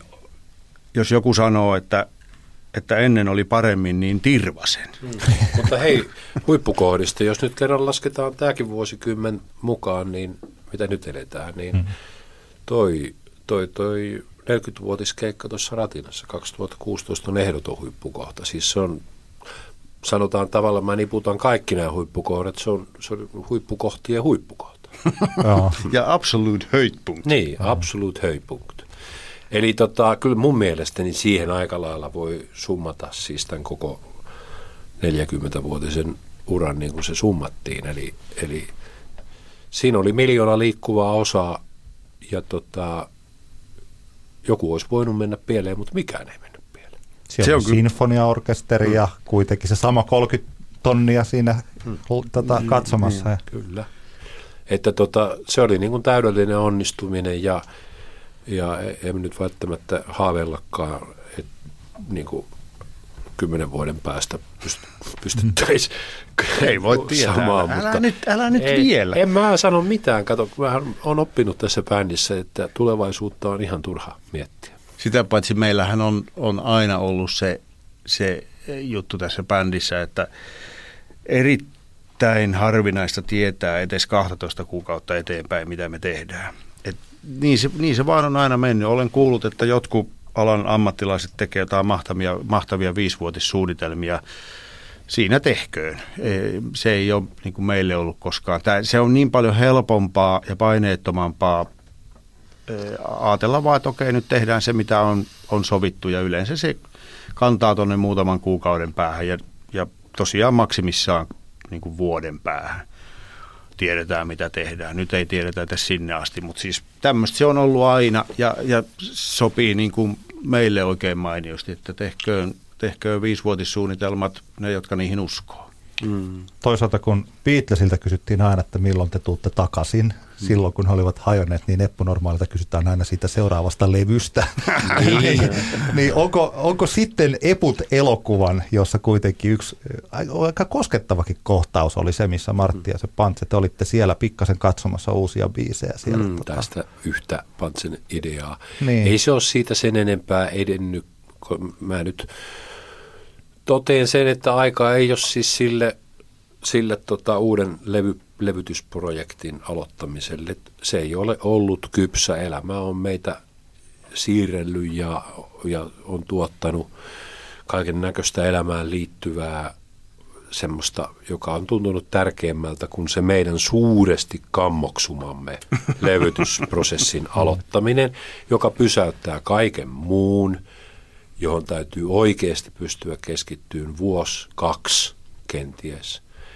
Ei meillä ole vaan ollut semmoista ulottuvuutta niin kuin omassa elämässämme, että me oltaisiin voitu aloittaa sitä. Se on vaan fakta. Ei, ja niin kauan kuin sitä ei ole sitä mahdollisuutta, niin kaikki jää tekemättä. Eli en mä väitä, että me oltaisiin täysin arkkuamme tyhjäksi ammennettu, mutta tota, ei sitä kantta pääse niin sanotusti avaamaan, kun elämä tuottaa kaiken näköistä muuta. Ja, ja, ja sitten kun me päästiin tähän keikkailun makuun, että tämä vuosikymmen on keikkailtu enemmän tai vähemmän 30 keikkaa kesässä ja näin, ja, ja, ja pitkin syksyäkin on tehty jopa talvella, ei ole syntynyt semmoista niin kuin selkeää mahdollisuutta ottaa sitä irtiottoa kaikesta. Sen aina tulisi sitten joku keikka katkaisemaan. Ja mä oon vaatinut monet vuodet jo, että meidän täytyy jäädä kokonaan kunnon tauolle, jos me halutaan se uusi levy tehdä. Mutta tämmöistä ei ole vielä tapahtunut. Mä luin jostain, että sä olisit viime vuonna sanonut, että te olette jäänyt tauolle. Mä en nyt ollut nytkään ole ihan varma, että ootteko te tauolla vai ettekö. Me ollaan tauolla. Juu, Joo. me ei ole, ei me ole tänä kesänä ja, tehty keikkoja. Ja, Edellistä keikasta on siis yli vuosi. Niin on. Eli, tota, eli me päätettiin, että kun tämä bändin 40-vuotisjuhla vuosi on saatettu loppuun ja sitten vähän päälle, niin sitten me jäädään tauolle ja ei, ei, edes, ei edes suunniteltu, että kuinka pitkälle tauolla. Et me ollaan nyt siinä sillä tauolla ja me, me tästä tauolta pikkuhiljaa aletaan niin kuin siirtyä taas jonkinlaisen tekemisen puoleen sikäli, että ollaan nyt reenattu ja hauskaa on ollut. Olemme soitelleet. Joo. Autotallissa itse asiassa. Tämä oli vaan se mun tällainen kätketty toive, että se tauko olisi juuri tarkoittanut tällaista biisin kirjoitustaukoa, mutta se, se ei ole nyt ainakaan vielä ei sitä se tarkoittanut. Ole, ei se ole sitä vielä tarkoittanut ja en tiedä toteutuuko se sillä niin kuin toivot hmm. koskaan, mutta en mene sanoa tuota enkä tätä, en kiistä enkä myönnä. Eli politiikka kutsuu. Mm. Ehkä me ruvetaan tubettamaan, se on semmoista niin kuin sopivan nopeata toimintaa. Mä luulen, että tässä ollaan päästy historia aika kivasti läpi. Meillä on sitten näitä erilaisia muita, muita juttuja. Mennäänkö, Joo. mennäänkö valo... valokuva? Otetaan valokuva. Me, me ollaan muutama tämmöinen, tota, ajatellaan, että saadaan erilaisia näkökulmia aiheeseen. Niin tota, mä, me etsittiin Eppu Normaalista valokuvia ja mä että jos te muistatte näitä hetkiä, että missä tämä on. Tämä nyt kun radiossa, niin nämä niin. valokuvat ei näy, mutta Ahaa, mä okay. yritän selittää, että Joo. mitä tässä tapahtuu. Tässä on yksi valokuva. Mm. Siinä mm. mielestäni tämä on 84 vuodelta. Tässä on Eppu Normaali ja Juise Leskinen Grand Slam siinä itse asiassa nyt sattumalta juuri te kaksi olette mm. tässä kuvassa. Mm. Punkti tuossa mm-hmm. ja Safka. Muistatteko tällaista tilannetta ensinnäkin? Tämä on siis, me tehtiin, tehtiin tota, siis mehän oltiin niin kuin samalla keikalla, siis samassa äh, festareilla tai ties missä tilaisuudessa Leskisen ryhmän kanssa tuohon aikaan niin kuin aika useasti. Ja niistä sitten kehkeytyi välillä tämmöisiä, että tulkaa, kun ne oli varsin taidokkaita laulajia, noi Leskisen mm. bändin, bändin tota, soittajat ja Leskinenkin omalla tavallaan taidokas laulaja. Ni, niin tota, sitten oli joitain biisejä, mihin, mihin tota näitä pyydettiin mukaan, jos oltiin, oltiin samassa paikassa, niin pyydettiin mukaan sitten taustalauluja ja tämmöistä yleistä häiläystä, showaamista suorittaa, niin mä veikkaisin, että tämä olisi Kaivopuistosta Helsingistä. En ole ihan varma, toi lava näyttää vähän oudolta, mutta – anteeksi tämä lavan kate, toi näyttää vähän vieraalta, onko kaivopuistossa ollut tuommoista, mutta se mun veikkaukseni olisi se, että se on kaivopuisto. Veikkaan, että sulla on joku mielikuva, eikö meillä ollut tota, pojat, olisiko ollut saapasjalkarokki? Voisi olla Se joku. voi olla se niin, itse joo. asiassa. Hyvä Martti.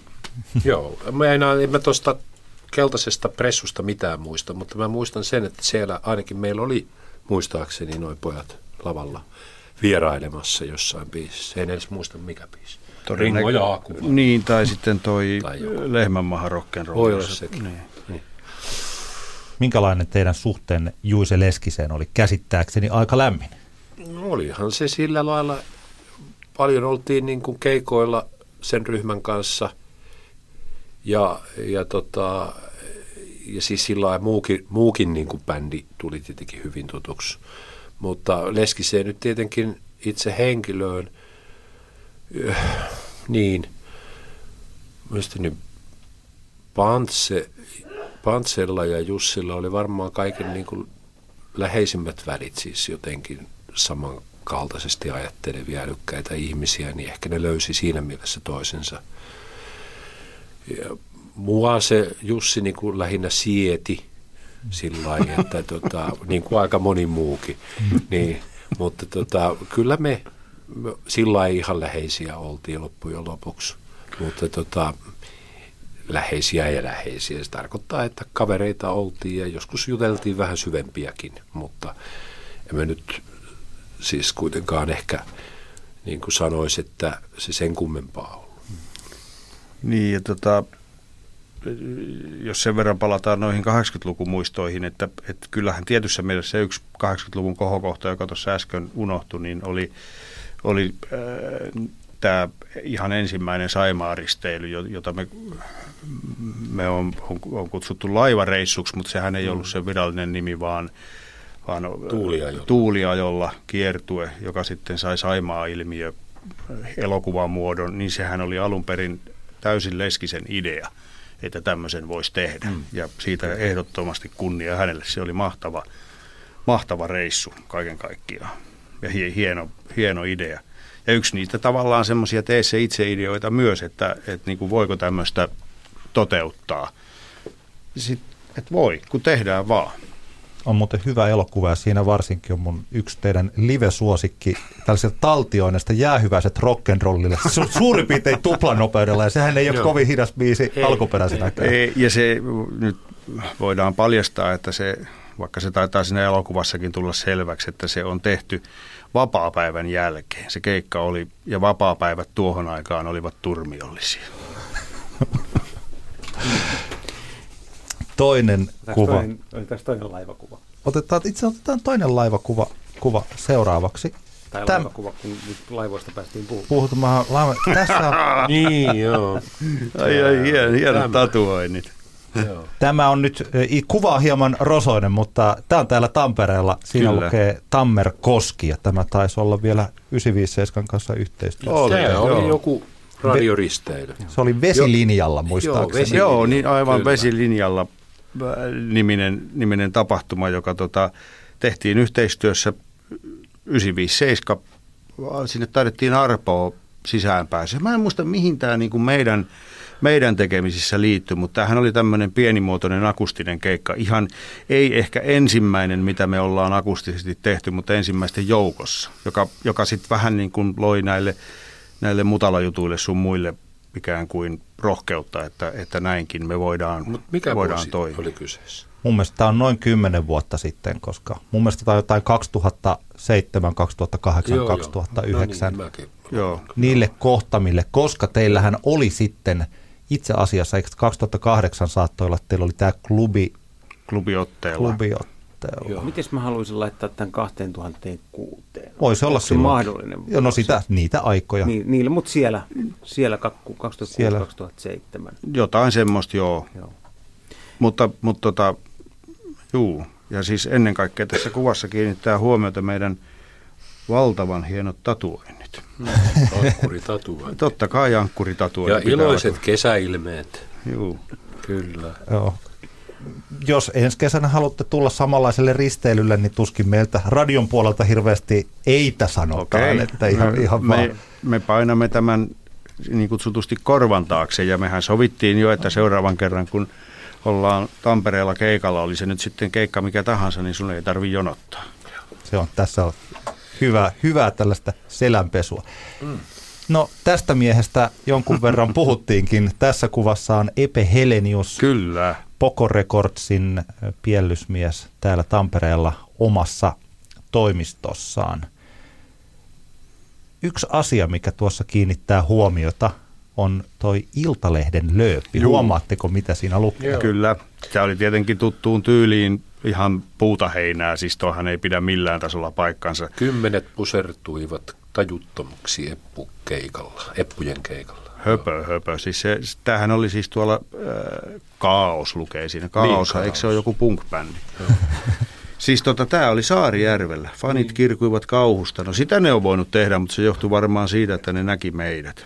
Tämä oli Sa- siis 1996. Joo, Saarijärvellä siis. Joo. Mikähän sen Saarijärven urheilutalon nimi nyt mahtoi olla. No joo, mutta se oli se iso urheilutalo. Joo. Siellä oli tosiaan niin kuin väkeä vähän enemmän kuin suunniteltiin. Varmaankin. Ja, ja tota, siellä, siellä sitten oli jotain o, o, siis sähköongelmia, sähköt Joo, katkes sähköt meni poikki. jostain Oli syystä varmaan katkes. tunnin tai pari pois. Ei, ei ne paria tuntia Ei, voinut millään kuitenkin. olla, mutta siis jonkun aikaa siellä oli Jyrki, silloinen Jyrki-ohjelma oli tekemässä jotain taltiota, että siitä on jotain pätkiä, netistäkin löytyy. Ja, ja tota, muuten kun mainitsit, niin siihen mäkin ensimmäisenä kiinnitin huomiota, kun tätä kuvaa katsoin. Niin joo, siis se, siihen liittyy semmoinen hauska pieni pop-trivia juttu, että, että Paula Vesala on ollut tuolla keikalla. Siis mitä hän on ollut, mahtanut olla silloin 14 tai 15, mutta joskus, joskus asia, asia tuli puheeksi, että hän on ollut siellä paikan päällä. Ei pusertuunut tajuttomaksi. No si- siitä ei ollut puhetta. Mutta joo, toi on niin kuin, siis siellä oli vähän, vähän hankalaa, koska siellä oli niin paljon sitä väkeä ja se liittyi just tähän repullinen hittejä hässäkkään. Mutta tota, siis toi kymmenet pusertuivat tajuttomiksi on nyt kyllä ihan höpöpuhetta. Ei se, ei se pidä paikkaansa. Mä en tiedä, mistä tommonen, tommonen niin otsikko on, mitä siellä on niin kuin mietitty, kun tuommoista on No se on myyty. Siis on mietitty sitä, mitä aina mietitään, että miten saadaan lehteen myytyä. Joo. Mikäs, mitä luulette, minkä takia, siis tämähän on ilmiselvästi varmaan teidän jotain yhteistä huumoria, missä Epe on päättänyt tuon laittaa seinälle. se on, ei, siis kun tämä on joku Epen, Epen tota, oma juttu, että se on varmaan vaan halunnut säilöä ton, ton tota, mahtavan, mahtavan lööpin. Ei, ei me tuosta kyllä ole muista, että olisi koskaan puhuttu, että miksi. No, ehkä se tohon aikaan ei ollut kuitenkaan niin tavallista, että joku Pokon artisti oli täytti lööpin tolla tavalla. Silloin kun te teitte comebackin, niin sehän oli iso juttu ja ainakin siihen yhteen aikaan Hesarin kansi, joka oli ostettu teille, Mm. niin se oli Poco Recordsin seinällä myös ja sehän oli aika iso juttu silloin. Juu, se, se oli siis taloudellisesti järjettömän iso juttu, koska siihen aikaan Hesarin etusivu maksoi jotain ihan silmitöntä. Ja Mä muistan tällaisen summan, kun tämä ei, tää ei nyt ole mitenkään faktat tsekattu, mm. että se olisi ollut 100 000 markkaa. Ihan mahdollista on voinut olla jopa enemmänkin. Siis mäkään en muista sitä summaa, mä muistan vaan, että se oli siis semmoinen ihan älytön se summa. Ja tämä juontaa juurensa semmoiseen johonkin ikivanhaan Epen lupaukseen, että sitten kun, sitten kun meidän levymyynti ylittää miljoonan myydyn levyn rajan, niin hän ostaa Hesarin etusivun. No näinhän ei tapahtunut, koska tota, miljoona, miljoona rajapyykki meni ja siitä 90-luvun alussa. varmaan joskus, tai koska on ollutkaan, mutta joka tapauksessa me sitten ystävällisesti Epe aina välillä muistuteltiin, että koska tämä etusivu muuten tulee. Ja Epe sitten tietenkin taitavana talousmiehenä halusi, halusi pysyä lupauksessaan, mutta odotti ja odotti, kunnes meiltä sitten, sitten oli tulossa sadan vuoden päästäkin levy, jolloin hän pystyi sen niin kuin itselleenkin sitten perusteleen tämän järjettömän tuhlauksen, että tässä markkinoidaan sitä uutta levyä niin kuin tehtiinkin. Kyllä. Mutta nykyään Hesarin etusivun saa kuulemma lähi- lähinnä nauramalla ja kättä puristamalla. No ei kai nyt sentään, mutta siis... Mutta Tarjoaa jätskit. Joo, ja si- siinä oli vielä tämmöinen hauska yksityiskohta, että, että mikä oli niin kuin printtimedian voima silloin. Ei sitä Hesarin etusivua saanut sillä tavalla, että sinne vaan mainosmyyntiin soitti, että mä ostan sen. hmm. vaan siellä oli tarkka seula, että oli tietyt vakiomainostajat, joilla oli niin kuin varattuna slot, slotit, ja, ja sitten se, että si, siihen ei niin kuin kuka tahansa pystynyt sitä ostaa. Mä en muista, miten se Epesen jotenkin junaili, joku, joku siis, ei, ei nyt lahjontaa tietenkään, mutta joku tämmöinen piti tuntea joku ihminen, tai saada se mainosmyyntipuoli vakuuttuneeksi, että tämä ei ole mikään vitsi, vaikka se oli. Niin se ei todellakaan, se mm. joka tapauksessa mä en yksityiskohtia muista, mutta se ei ollut puhelinsoiton takana tämä homma, että otetaan mm. Hesarin etusivu. Nyt sen varmaan saa sillä lailla, kun soittaa, että saisiko ensi sunnuntaiksi. Huh, saa. Hyvä, kun soitit. Hesariin, Hesariin voi nykyään jo soittaa, että täytyykin soittaa, että, että, että mä en halua sitä. Muuten se tulee. Viimeinen kuva tästä teemasta nyt on puhuttukin. Tämähän on nyt siis Studio Etanan kansi. Studio Saatana, niin kuin niin. tämä myös leikkisesti tunnetaan tämä levy. Siinä te olette partasuisina. Ai niin, toi juttu, toi, toi. Jo tämä alkoi siis siitä, tämä partajuttu, että tässä, tässä on parrat, mutta tässä kuvassa näkyy selkeästi myös varhainen tietokone kuvan käsittely, joka ei ehkä ollut tuohon aikaan vielä sillä tasolla kuin se nykyään on. Ei kaikella kunnioituksella, ei taidollisesti, mutta ei tietysti myöskään niin kuin ohjelmistojen ja koneiden suhteen. Joo, sanotaan näin, tästä oli olemassa siis ihan helvetin hyvä demoversio tästä mutta tota, Kari, joka sen oli tehnyt, niin veti viime hetkellä puihin sanoa, että hän on tarkistanut noiden alkuperäisten kuvien, mitä siinä demossa oli käytetty. Niin. Niiden siis oikeuden käyttää niitä. Ei voitu käyttää. Ne jouduttiin korvaan paljon huonommilla kuvilla, joten se siitä. Mutta toi partajuttu selittyy sillä, että oltiin pitkähkö tauon jälkeen päätetty niin kuin aloittaa biisien tekemistä ja levyn tekemistä. Ja se oli tietenkin helppo luvata, että antaa partojen kasvaa niin kuin, kunnes se levy on tehty. Että vähän niin kuin kirittääkin ja näin, mutta niin siinä vaan kävi, että parroista tuli yllättävän pitkät. Mullakin oli semmoinen tota mittaa oleva pehko. Ja tota, se, se tosiaan veny ja veny se levyn valmistuminen. Niin, tämä taisi lähteä sillä tavalla, että mulla oli jostain syystä semmoinen muutaman päivän sänki ja mä tuolle Martille ehdotin tätä, että mitäs jos jätetään parrat Mä ajattelin, että mulla on niinku etumatkaa tässä, kun on muutaman päivän, että mä voitan tämän kisan, että jätetään, jätetäänkö parrat ajamatta siksi, kunnes levy on valmis. Ja Martti lähti mukaan siihen mm. kisaan ja sitten houkuteltiin noin muutkin. Ja eihän me tiedetty, että siinä on niin kuin noin vuosi edessä tätä touhua. on noin kyllä järkyttävän näköistä ryhmää. Kyllä. Mutta sekin tuli tehtyä. Yeah. En tarkoita levyä, vaan se parran kasvatus. Yeah. Oliko tämä verrattuna, me puhuttiin aikaisemmin valkoisesta kuplasta ja sen loppukirin vaikeudesta sitten tai siitä niin kuin ylivoimaisesta työmäärästä, niin oliko tämä sitten sellainen viimeinen pisara, että nyt ei kyllä vähän aikaan tehdä levyä? Aika lailla joo, joo, koska kyllähän se nyt sitten alkoi kaikki tajuaan, että tämä on semmoista nyhväämistä jo, että ei tämä etene. Ja vähän sinä niin kuin jouduttiin tavallaan niin kuin peilin eteen sen tekemisen suhteen, että, että kai sen Pantsekin jopa jollain hämärällä tavallaan tajus, että tämä hänen työmetodinsa niin on ihan sietämätön. Joo. Minkälainen muuten teidän tällainen biisin kirjoitussuhde, niin tota, minkälainen se on ollut parhaimmillaan? Si- parhaimmillaan se on ollut sitä, että istutaan Rantalassa keittiön pöydän ääressä ja, ja tota, Pantse rämpyttää mulle melodiaideoitaan ja mä sitten heittelen niin kuin sillä, että toi kuulostaa hyvältä ja toi ei kuulosta hyvältä tai, tai että tuossa voin ehkä ehdottaa jotain, että, että jotain erilaista väliosuutta johonkin tai tällä. Eihän silloin mitään merkitystä, mitä mä sanon siis oikeasti, koska Pantse joka tapauksessa niin kuin tietää itse nämä asiat paljon paremmin niin kuin kaikki muukin asiat.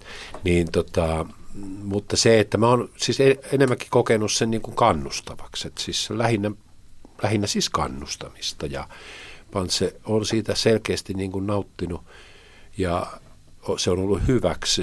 Samoin sitten siinä keittiön pöydän ääressä mä oon esittänyt jotain, jotain tekstiideoita siis jo valmiisiin niin kuin biiseihin tai niihin demoihin, mitä mä olen saanut ja ja Pantsi on toiminut mun kritiikkinä niin siinä samalla, että, että, että tota, tämä, tämä kuulostaa hyvältä tuo kertosäke, säi homma, niin kuin, se on ihan hyvä, mutta kirjoita toi säkeistö uusiksi. Joo, että tässä kolmannessa on jo niin kuin meininkiä, mutta kirjoita toi toinen uusiksi. Se näin. Eli siis se on ulkopuolisin silmin pystynyt niin kuin hahmottaa jotain sellaista, mitä minä siis sokeudun. Sitten varsinkin, kun on tehnyt tarpeeksi pitkään jotain tekstiä ja kokeillut kymmenittäin erilaisia vaihtoehtoja, niin sitä alkaa ahdistua jo, että ei, ei niin kuin tiedä oikein, mihin suuntaan menisi. Niin ulkopuolinen kommentti silloin selkeyttää kummasti, kun se on vielä siis biisin säveltäjä, joka sanoo, että toi kuulostaa hyvältä. Hyvä. Se se kuulostaa hyvältä, joo. Mutta kirjoita toi uusiksi. No joo, mä kirjoitan. Et siinä on niin kuin motiivia sillä lailla mennä eteenpäin. Ja me ollaan oltu siinä mielessä niin kuin hyvänä tukena toisillemme, että yhdessä me ollaan ne biisit tehty. Ja Pantse, Pantse voi kyllä niin kuin suurimmalta osalta kiittää tietenkin siitä semmoisesta kokonaisvaltaisesta biisikäsityksestä, mikä sillä on. Että mitä ei mulla ole tietenkään, mutta, mutta mäkin olen niin kuin siinä siivellä päässyt sitten aika hyvin eteenpäin niin kuin omalla osuudellani. Just, just johtuen siitä, että jollakin on ollut selkeä käsitys, miltä sen biisin tavallaan tulee kuulostaa. Mutta tota, semmoista se on niin kuin sattumien summaa, koska ei sitä voi koskaan tietää, mihin suuntaan se lähtee se, se luomiskelkka niin kuin menemään, että jollain toisella biisi idellä, mitä mä olisin ehdottanut siinä keittiön pöydän ääressä, se olisi lähtenyt ihan toiseen suuntaan. Ja me emme koskaan voi tietää vaikka mitä semmoisista olisi tullut. Se on toteutunut, mikä on toteutunut ja siinä on paljon tuuriakin mukana, mutta paljon myös näkemystä. Missä vaiheessa susta tuli tällainen suomalaisen miehen tuntojen tulkki. Se on tapahtunut, jos mä mietin, mä dikkaan itseäni, on hauska kappale, mutta se ei vielä ole sellainen teos, kun se. sitten 80-luvulla rupesi tulee sellaista Eikö dikkaan itse? Onko se on Saarella Mikon teksti? Mä luulen, mä aina luulen, että Saarella Mikko on kirjoittanut sen ironisesti tästä, tästä tyhmästä laulusolistista. Ai niin, niin se on, joo, mä jotenkin, okei, okay, hyvä on kyllä. sitten, hyvä.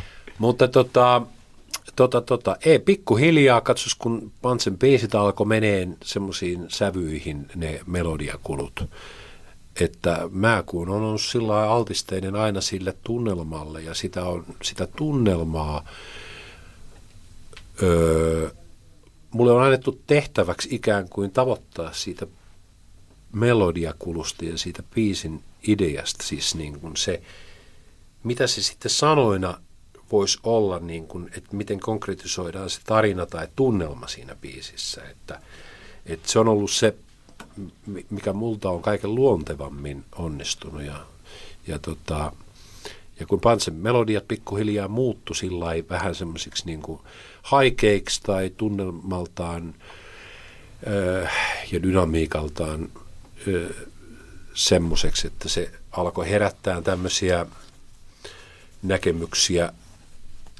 jotka ei aina ollut sitten ihan niin hirveän hilpati hittaa hilpeitä. Että sillä lailla pikkuhiljaa ajautumalla niin kuin melodioita seuraten. Että se, jos Pantsi olisi tehnyt jonkun, jonkun ripeen ja hilpeän rokkihölkän, niin siinä ei olisi taatusti ollut mitään tuoppiin itkemissanoja. Mutta jos se tekee semmoisen biisin kuin joku valkoinen kupla, niin siinä nyt sitten itketään tuoppia. Että siinä täytyy mennä sen mukana, mikä se on se biisin tunnelma. Me pyydettiin teiltä Eppunormaalin tuotannosta top kolme suosikkibiisit, ja Martti, sä sanoit, että sä et halua laittaa, et ole ikinä en, laittanut. En et... ole, sitä on aina pyydetty ja aina mä kieltäydyn. Se on vähän sama kuin kysyttäisiin lapsista, että jos on useampi lapsi, että mikä noista sun lapsista on sun mielestä sun suosikkis tai, tai niin kuin paras, ketä sä rakastat eniten, niin eihän semmoisenkaan pysty vastaamaan. Kaikki ne on tehty noin biisit ihan tosissaan siis niin kuin parha, parasta yrittäen. Jokaisessa on puolensa, okei myönnetään, jotkut on suositumpia kuin toiset, mutta en mä halua olla se, joka vie siis kuuntelijalta sen ilon pois, että, että tota, mitä kuulee siinä biisissä ja mistä biisistä tykkää. Mä en halua olla se, joka selittää, mitä niissä teksteissä niin kuin tarkoitetaan, koska kuuntelijalla on se oikeus tulkita ne itse. Enkä mä halua olla se, joka sanoo, että tämä biisi on parempi kuin tämä toinen biisi. Se voi vaikuttaa sen ihmisen niin kuin, omaan maailmankuvaan siitä, että, että mistä biiseistä tykkää. Ja, ja muutenkin mä oon uskonut aina vastuun välttelyyn. Tässäkin tapauksessa. Juha, sulta me saatiin kuitenkin Joo. top kolme. Nämä ei ole missään järjestyksessä vai onko? No tavallaan ehkä ne on, ehkä ne on. Kun tota, mä taas ymmärrän täysin tuon Martin, Martin näkökulman äh, tähän niin kuin listasta kieltäytymiseen. Mä taas niin kuin näen sen sillä tavalla, että, että ei, ei se, että mä teen jonkun tämmöisen listan, niin, niin tota, vie, vie keltään löytämisen riemua pois, eikä se määrää ketään sen takia, että, että mä ajattelen noin noi suosikkipiisit ihan sillai, niin, kuin niin ne syyt, miksi ne on mun suosikkeja, niin on jotenkin niin kuin irrallaan siitä kokonaisuudesta, mikä se biisi on. Että et niihin liittyy jotain, jotain semmoista, mikä niin kuin mun mielestä tuntuu hyvältä. Se ei välttämättä ole, niin kuin, eikä tietenkään olekaan mikään yleinen totuus, vaan li, saattaa liittyä tekemistapaa, mitä, mitä silloin on tapahtunut, kun kyseistä biisiä on tehty ja näin poispäin. Kun olet poissa, mutala versio, eli tämä akustiselta Joo. tripla vinyylilevyltä. Sehän on siis alun perinkin hieno biisi, varmaan yksi Pantsen hienoimpia sävellyksiä, ja eikä tuossa Martin tekstissäkään mitään valittamista ole. Mutta siis siihen mutalaan liittyen se, joka on sinänsä varsin hyvän tuulinen levy, niin, niin siinä nämä akustiset versiot meidän biiseistä, niin tuossa biisissä ehkä toteutui kaik, kaikkein eniten se, mitä, mitä siltä levyltä niin kuin itse ymmärsi odottaa. Eli se, se itse asiassa sehän biisi sävellyksenä ei ole muuttunut miksikään, mutta se, siinä sovituksessa on tiettyjä asioita, jotka on muuttunut ehkä radikaalistikin. Ja, ja tota, se lähti siis ihan sillä tavalla, että Aku soitti jotain tämmöistä tiettyä ru- rytmipatternia.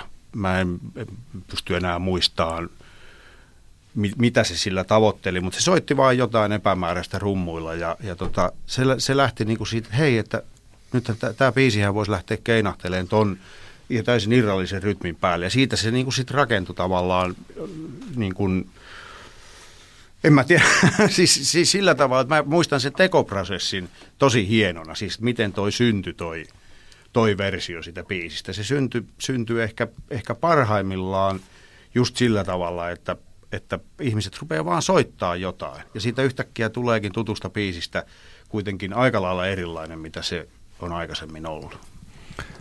Sitten oli nyt reppu juppiset, riimisi rupiset. Juu, se, se liittyy, liittyy siihen niin kuin koko tämä koko tää, tota, reppulevy, niin kuin me kutsumme sitä, vaikka se ei ole siis se koko, kokoelma. Ni, niin tota, koska siinä sitten taas tuolla soiton puolella, mutta myös niin kuin tekstissä jotenkin niin kuin koko, koko sillä levyllä kiteytyy eppunormaali. Niin se on siinä, siinä niin kuin mun listassani ehkä, ehkä niin kuin juuri sen takia, että se, siinä on tiivistettynä paljon eppunormaalista. Onko tämä nyt sitten ykkösenä Juha Torvisen listalla Linnunradan laidalla? Oo, kyllä se on. Se on ollut pitkään – pitkään, kun t- näitä asioita on kysytty ja jotain on pitänyt sanoa, niin toi biisi on ollut ykkösenä. Ja siinä kyllä käännyn tässä kollegani Martti Syrjän puoleen, että, että Martin teksti on, mä olen kutsunut sitä aikaisemminkin, se on tämmöinen minä näen sen tämmöisenä Vonnegutilais-Einsteinilaisena rakkauslauluna. Mm, vähän sitähän se on. Niin, ja, ja mä tota, musta se on niin jotenkin, siinä on tommosia tiettyjä perusajatuksia siitä, että, että mitä tämä kaikki, kaikki on ja mikä säilyy ja mikä ei. Että se harva Martin teksti on minun tehnyt niin suuren vaikutuksen kuin tämä. Siinä ollaan peruskysymysten äärellä mun mielestä niin hienosti, niin se sävellyksessäkään mitään vikaa ole, mutta toi on, ei ole ihan tavallista minulle, että joku asia on täysin tekstivetonen, tai siis isosti tekstivetonen. Tämä, tämä mieltymys on. Käsittääkseni silloin, kun Juha oli täällä Akun kanssa, niin te, teille ei, me ei oltu keksitty vielä Radio 957 rokkitähti, rokkitähti. Niin me tekisin, tekisimme sen teille. Ilman muuta. Ja tämä ei ole siis tietokilpailukysymystesti, vaan tämä on tällainen elämänkokemus. Oletko koskaan tehnyt tätä ja sitten tässä on erilainen, erilainen Nyt määrä. pitää voittaa toi Kostello Hautamäki. Joo. Ja tämä, on sit, tämä ei ole joukkuelaji, eli Niin. tässä on Ei- niin molemmille No mutta hei, te oma voi, suoritus. voidaan vastata saman tien joka kysymykseen kyllä. Kumpi haluaa, kumpi haluaa mennä ekana? Menekö, menekö. Martti, Martti Syrjä. Radio 957 rokkitähti testissä siis Martti Syrjä. Oletko koskaan käyttänyt lausetta, eikö sä tiedä kuka mä oon? No en. En ole ikinä. Siis vitsi, vitsimuodossa olen kyllä jo. Että siis ihan lähinnä piruillakseni e, tota, ni, niille tyypeille, jotka on käyttänyt sitä tosissaan. Vitsivastauksia me perinteisesti ei, niistä ei tule pisteitä. Oletko kirjoittanut nimmaria rintoihin tai muuhun intiimiin paikkaan? Olen. Kuuluuko tämä vieläkin repertuaariin? Aina jos on mahdollista. Kumpi tekee aloitteen, fani vai laulaja? Yleensä fani, mutta kyllä joskus on laulajakin tehnyt. Oletko koskaan mennyt nukkumaan aurinkolasit päässä? Olen. Sullahan on muuten yleensä nykyäänkin, sulla on aika useasti jo tämä minun aurinkolasit kappale, sä tunnut elävän sitä todeksi. Joo, mä, ihmiset on tottunut näkemään mut aurinkolasit päällä ja itse kutsunkin niitä virkalaseiksi, että ne helpottaa tunnistamista. Ja mulla on nykyään noi lievät niin näkölinssikorjaukset noissa laseissa, että mä käytän niitä aina. Oletko teettänyt nimikkoplektoroja tai muita nimikkotuotteita, teepaitoja ei lasketa? En ole, kun en ole jotain plektoria joutunut koskaan näpelöimään. Toisaalta mä mietin, että joskus esimerkiksi, jos on Eppu normaalituotteita, niin kyllä itse asiassa mä luulen, että me ollaan, eikö me olla yleensä Janne annettu tästä piste, jos vaikka ollaan kitaristi on tehnyt niin sen. negatiive tuotteita. Joo, kyllä. No mutta jos ei ole ainakaan Martti Syrjä tuotteita. Oletko koskaan sammunut lavalla? En, en. Lähellä on ollut, mutta en ole sammunut.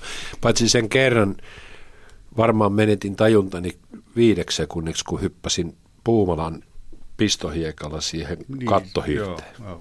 Siitä on aikaa. Oletko tuhlannut levyennakon tai muun palkkion ennen kuin se on tienattu? En, ei semmoista ole meidän organisaatiossa päässyt käymään. Rahat on aina tullut jälkikäteen. Oletko myöhästynyt keikkabussista tai autosta? En mielestäni koskaan. Onko sä tunnollinen ihminen? Vastuu, Tämä ei ole siis kysymys, tämä on välikysymys. Vast, vastuun välttelyn mm, tota, puitteissa kyllä.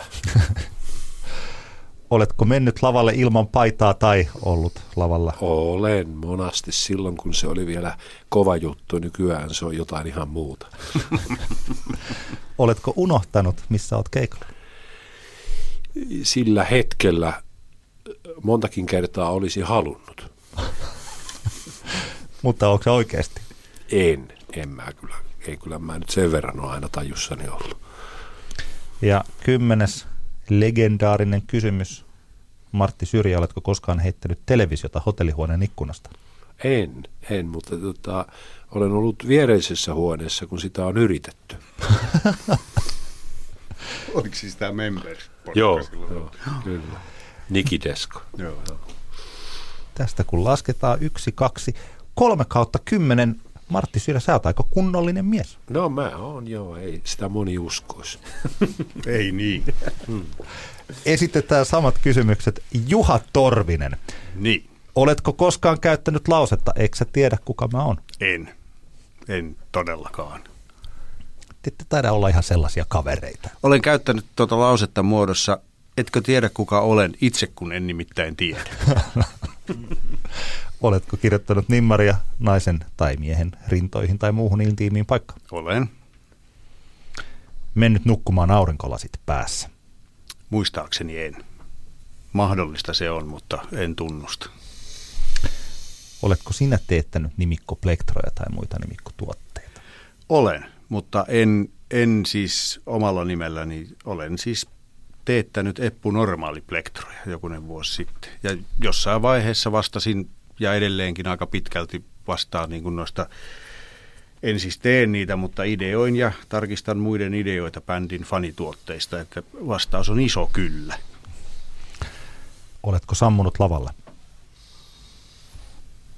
Nyt pitää oikein en mä kyllä, mutta ehkä varmaan aika pian lavalta tulon jälkeen, mutta en mä nyt lavalle ole sammunut. Eläkeläiset yhtyeestä tiedän, että olen ollut vierestä katsomassakin, kun herra sammuu lavalta. Oletko tuhlannut levyennakon tai muun palkkion ennen kuin se on tienattu? En, koska ei me olla koskaan mitään levyennakkoja saatu. Eikö Epeltä ole, koska eikö se mun mielestä tällainen legenda on, että aina tamperelaiset rokkarit käy hakemaan Epeltä kottia? Ei me olla tamperelaisia rokkareita. Aivan oikein. Mä Olet... sellaisen tarinan, kun Andy McCoy oli joskus sanonut, että kannattaa neuvotella mahdollisimman suuret levyennakot, koska ne on yleensä ainoat liksat, mitkä levystä saa. niin, siis niin, ihan siis selvennyksenä, että toihan on siis semmoinen niin kuin suuren maailman tapa tämä levyennakkojen saaminen. Se mekanismi on vähän erilainen tuolla suuressa maailmassa. Levyennakkoja maksetaan bändille esimerkiksi, saatetaan maksaa valtavia summia ja se levy pitää tulla, niin siis masternauha pitää tulla sillä rahalla. Eli bändi menee studioon, palkkaa tuottajan ja äänittäjä ja sitä ruvetaan tekemään.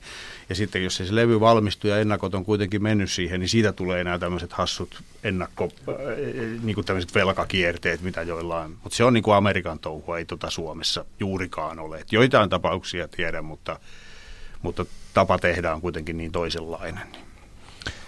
Oletko myöhästynyt keikkabussista tai autosta?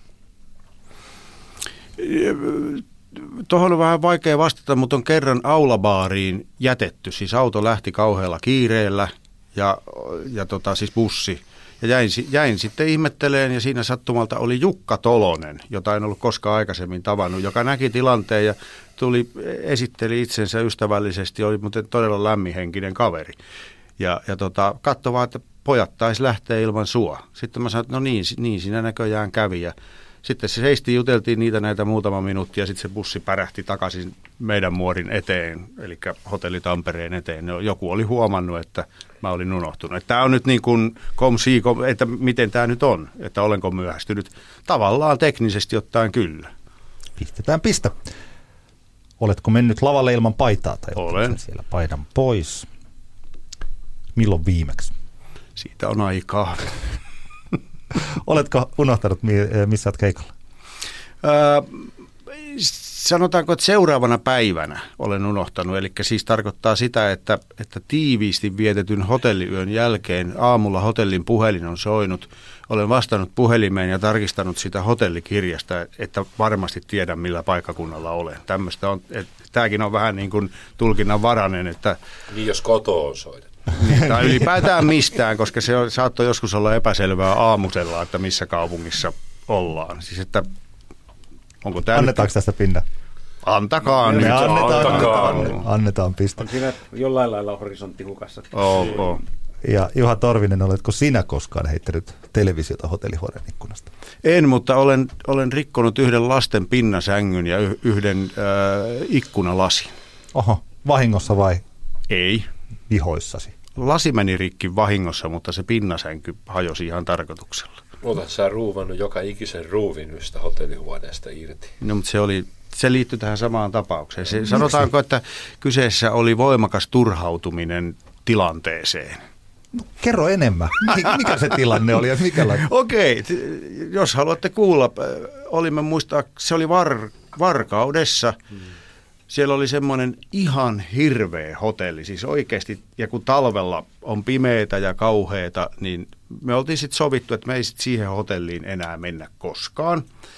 No sitten me ollaan menossa Varkauteen. Mitä? Mehän mennään tähän samaan hotelliin tietenkin ja huomataan jossain vaiheessa. Ja sitten perillä odottaa hieno uutinen. Koko hotelli on remontteerattu. Tämä ei olekaan enää semmoinen kauhea luola, mitä tämä oli. Paitsi sitten totuus paljastuu, kun me mennään sinne ylä, yläkertaan, missä on meidän huoneet, niin se on jätetty remonto, remontoimatta. Ja siellä ne huoneet on, se on vähän niin kuin matkustajakoti muudissa, eli seinät on maalattu sillä kaiken valon imevällä maksanpunaisella. Et se on siis täysin, mä, siis se oli niin hirveä tilanne, mä en voinut olla siellä, mä lähdin kaupungille – kävelemään ja, ja tota, sitten käytiin keikka soittamassa ja yöllä sitten jossain, ei mulle tämmöisiä ole oikeasti useasti tapahtunut, mutta silloin mä jostain syystä mä raivostuin, turhauduin, että tämä ei ole niin kuin, tämä ei ole todellista ja että tämä on niin kamala paikka. Sitten siellä oli, oli joku, joku meidän tuttu keikkamatkalla siellä samassa hotellissa ja siellä hu- huoneessa mä jotenkin nojasin ikkunaa ja se halkesi, ei se kokonaan tippunut pois. Se vaan niin kuin präps, niin kuin tuommoinen ikkuna nyt voi haljeta. Ja mä rupesi sevituttaan entistä enemmän, niin mä kävelin sinne käytävään ja siinä oli sellainen lasten pinnasänky siellä hotellin käytävällä ja mä kiihkoissani potkasin siitä ja siitä meni muutama pinna poikki, mikä kaikki, tämä oli tietysti hirveän typerää, mutta sitten mulla palo lopullisesti pinna ja mä rauhoitin itteni sillä tavalla, että mä menin huoneeseen, niin mulla oli tänne Sveitsin armeijan linkkari ja mä ruuvasin kaikki kaapit, kaikki, kaikki mitä mä sieltä löysin, niin ru- tämä on vanha Keith Moon temppu, en mä tätä itse keksin. Kaikki ruuvit sillä tavalla, että kun ottaa sitä kahvasta kiinni, se jää käteen ja avaa komeron oven, niin se tipahtaa siihen latteen. Siis tämä ihan tämä tämmöinen. No joo, mutta tätä harrastettiin todella vähän. Tämä on ainoa kerta, kun joku, joku keitti ylitse. Juha Tarvinen, yksi, kaksi, kolme, neljä. Tästä ei tule pistettä, olisi tosi kiva, että tuosta tulisi pinna, mutta Mut ei en, voi en antaa. ole heittänyt televisiota ikkunasta koska ulos. tää on Voidaan antaa tuosta niin kutsuttu 957 lisäpiste. Lisäpiste. Okei. Viisi kautta kymmentä. Martti. Okei, voittaja olen löytynyt. Kyllä, mä olen enemmän rock kuin Sinä sinä. olet, joo. Mahtavat kysymykset. Moro, mitä jäbä? No mitä varasi sukellusreissu Marianien hautaan? Maailman syvimpää kohtaa. Oho, onhan sulla tapaturmavakuutus kunnossa. Meikäläinen ihan tässä töihin vaan menossa. No YTK, onhan sulla työttömyysvakuutus kunnossa. Työelämähän se vasta syvältä voikin olla. Kato ansioturvan saa alle 9 eurolla kuussa. YTK Työttömyyskassa. Kaikille palkansaajille.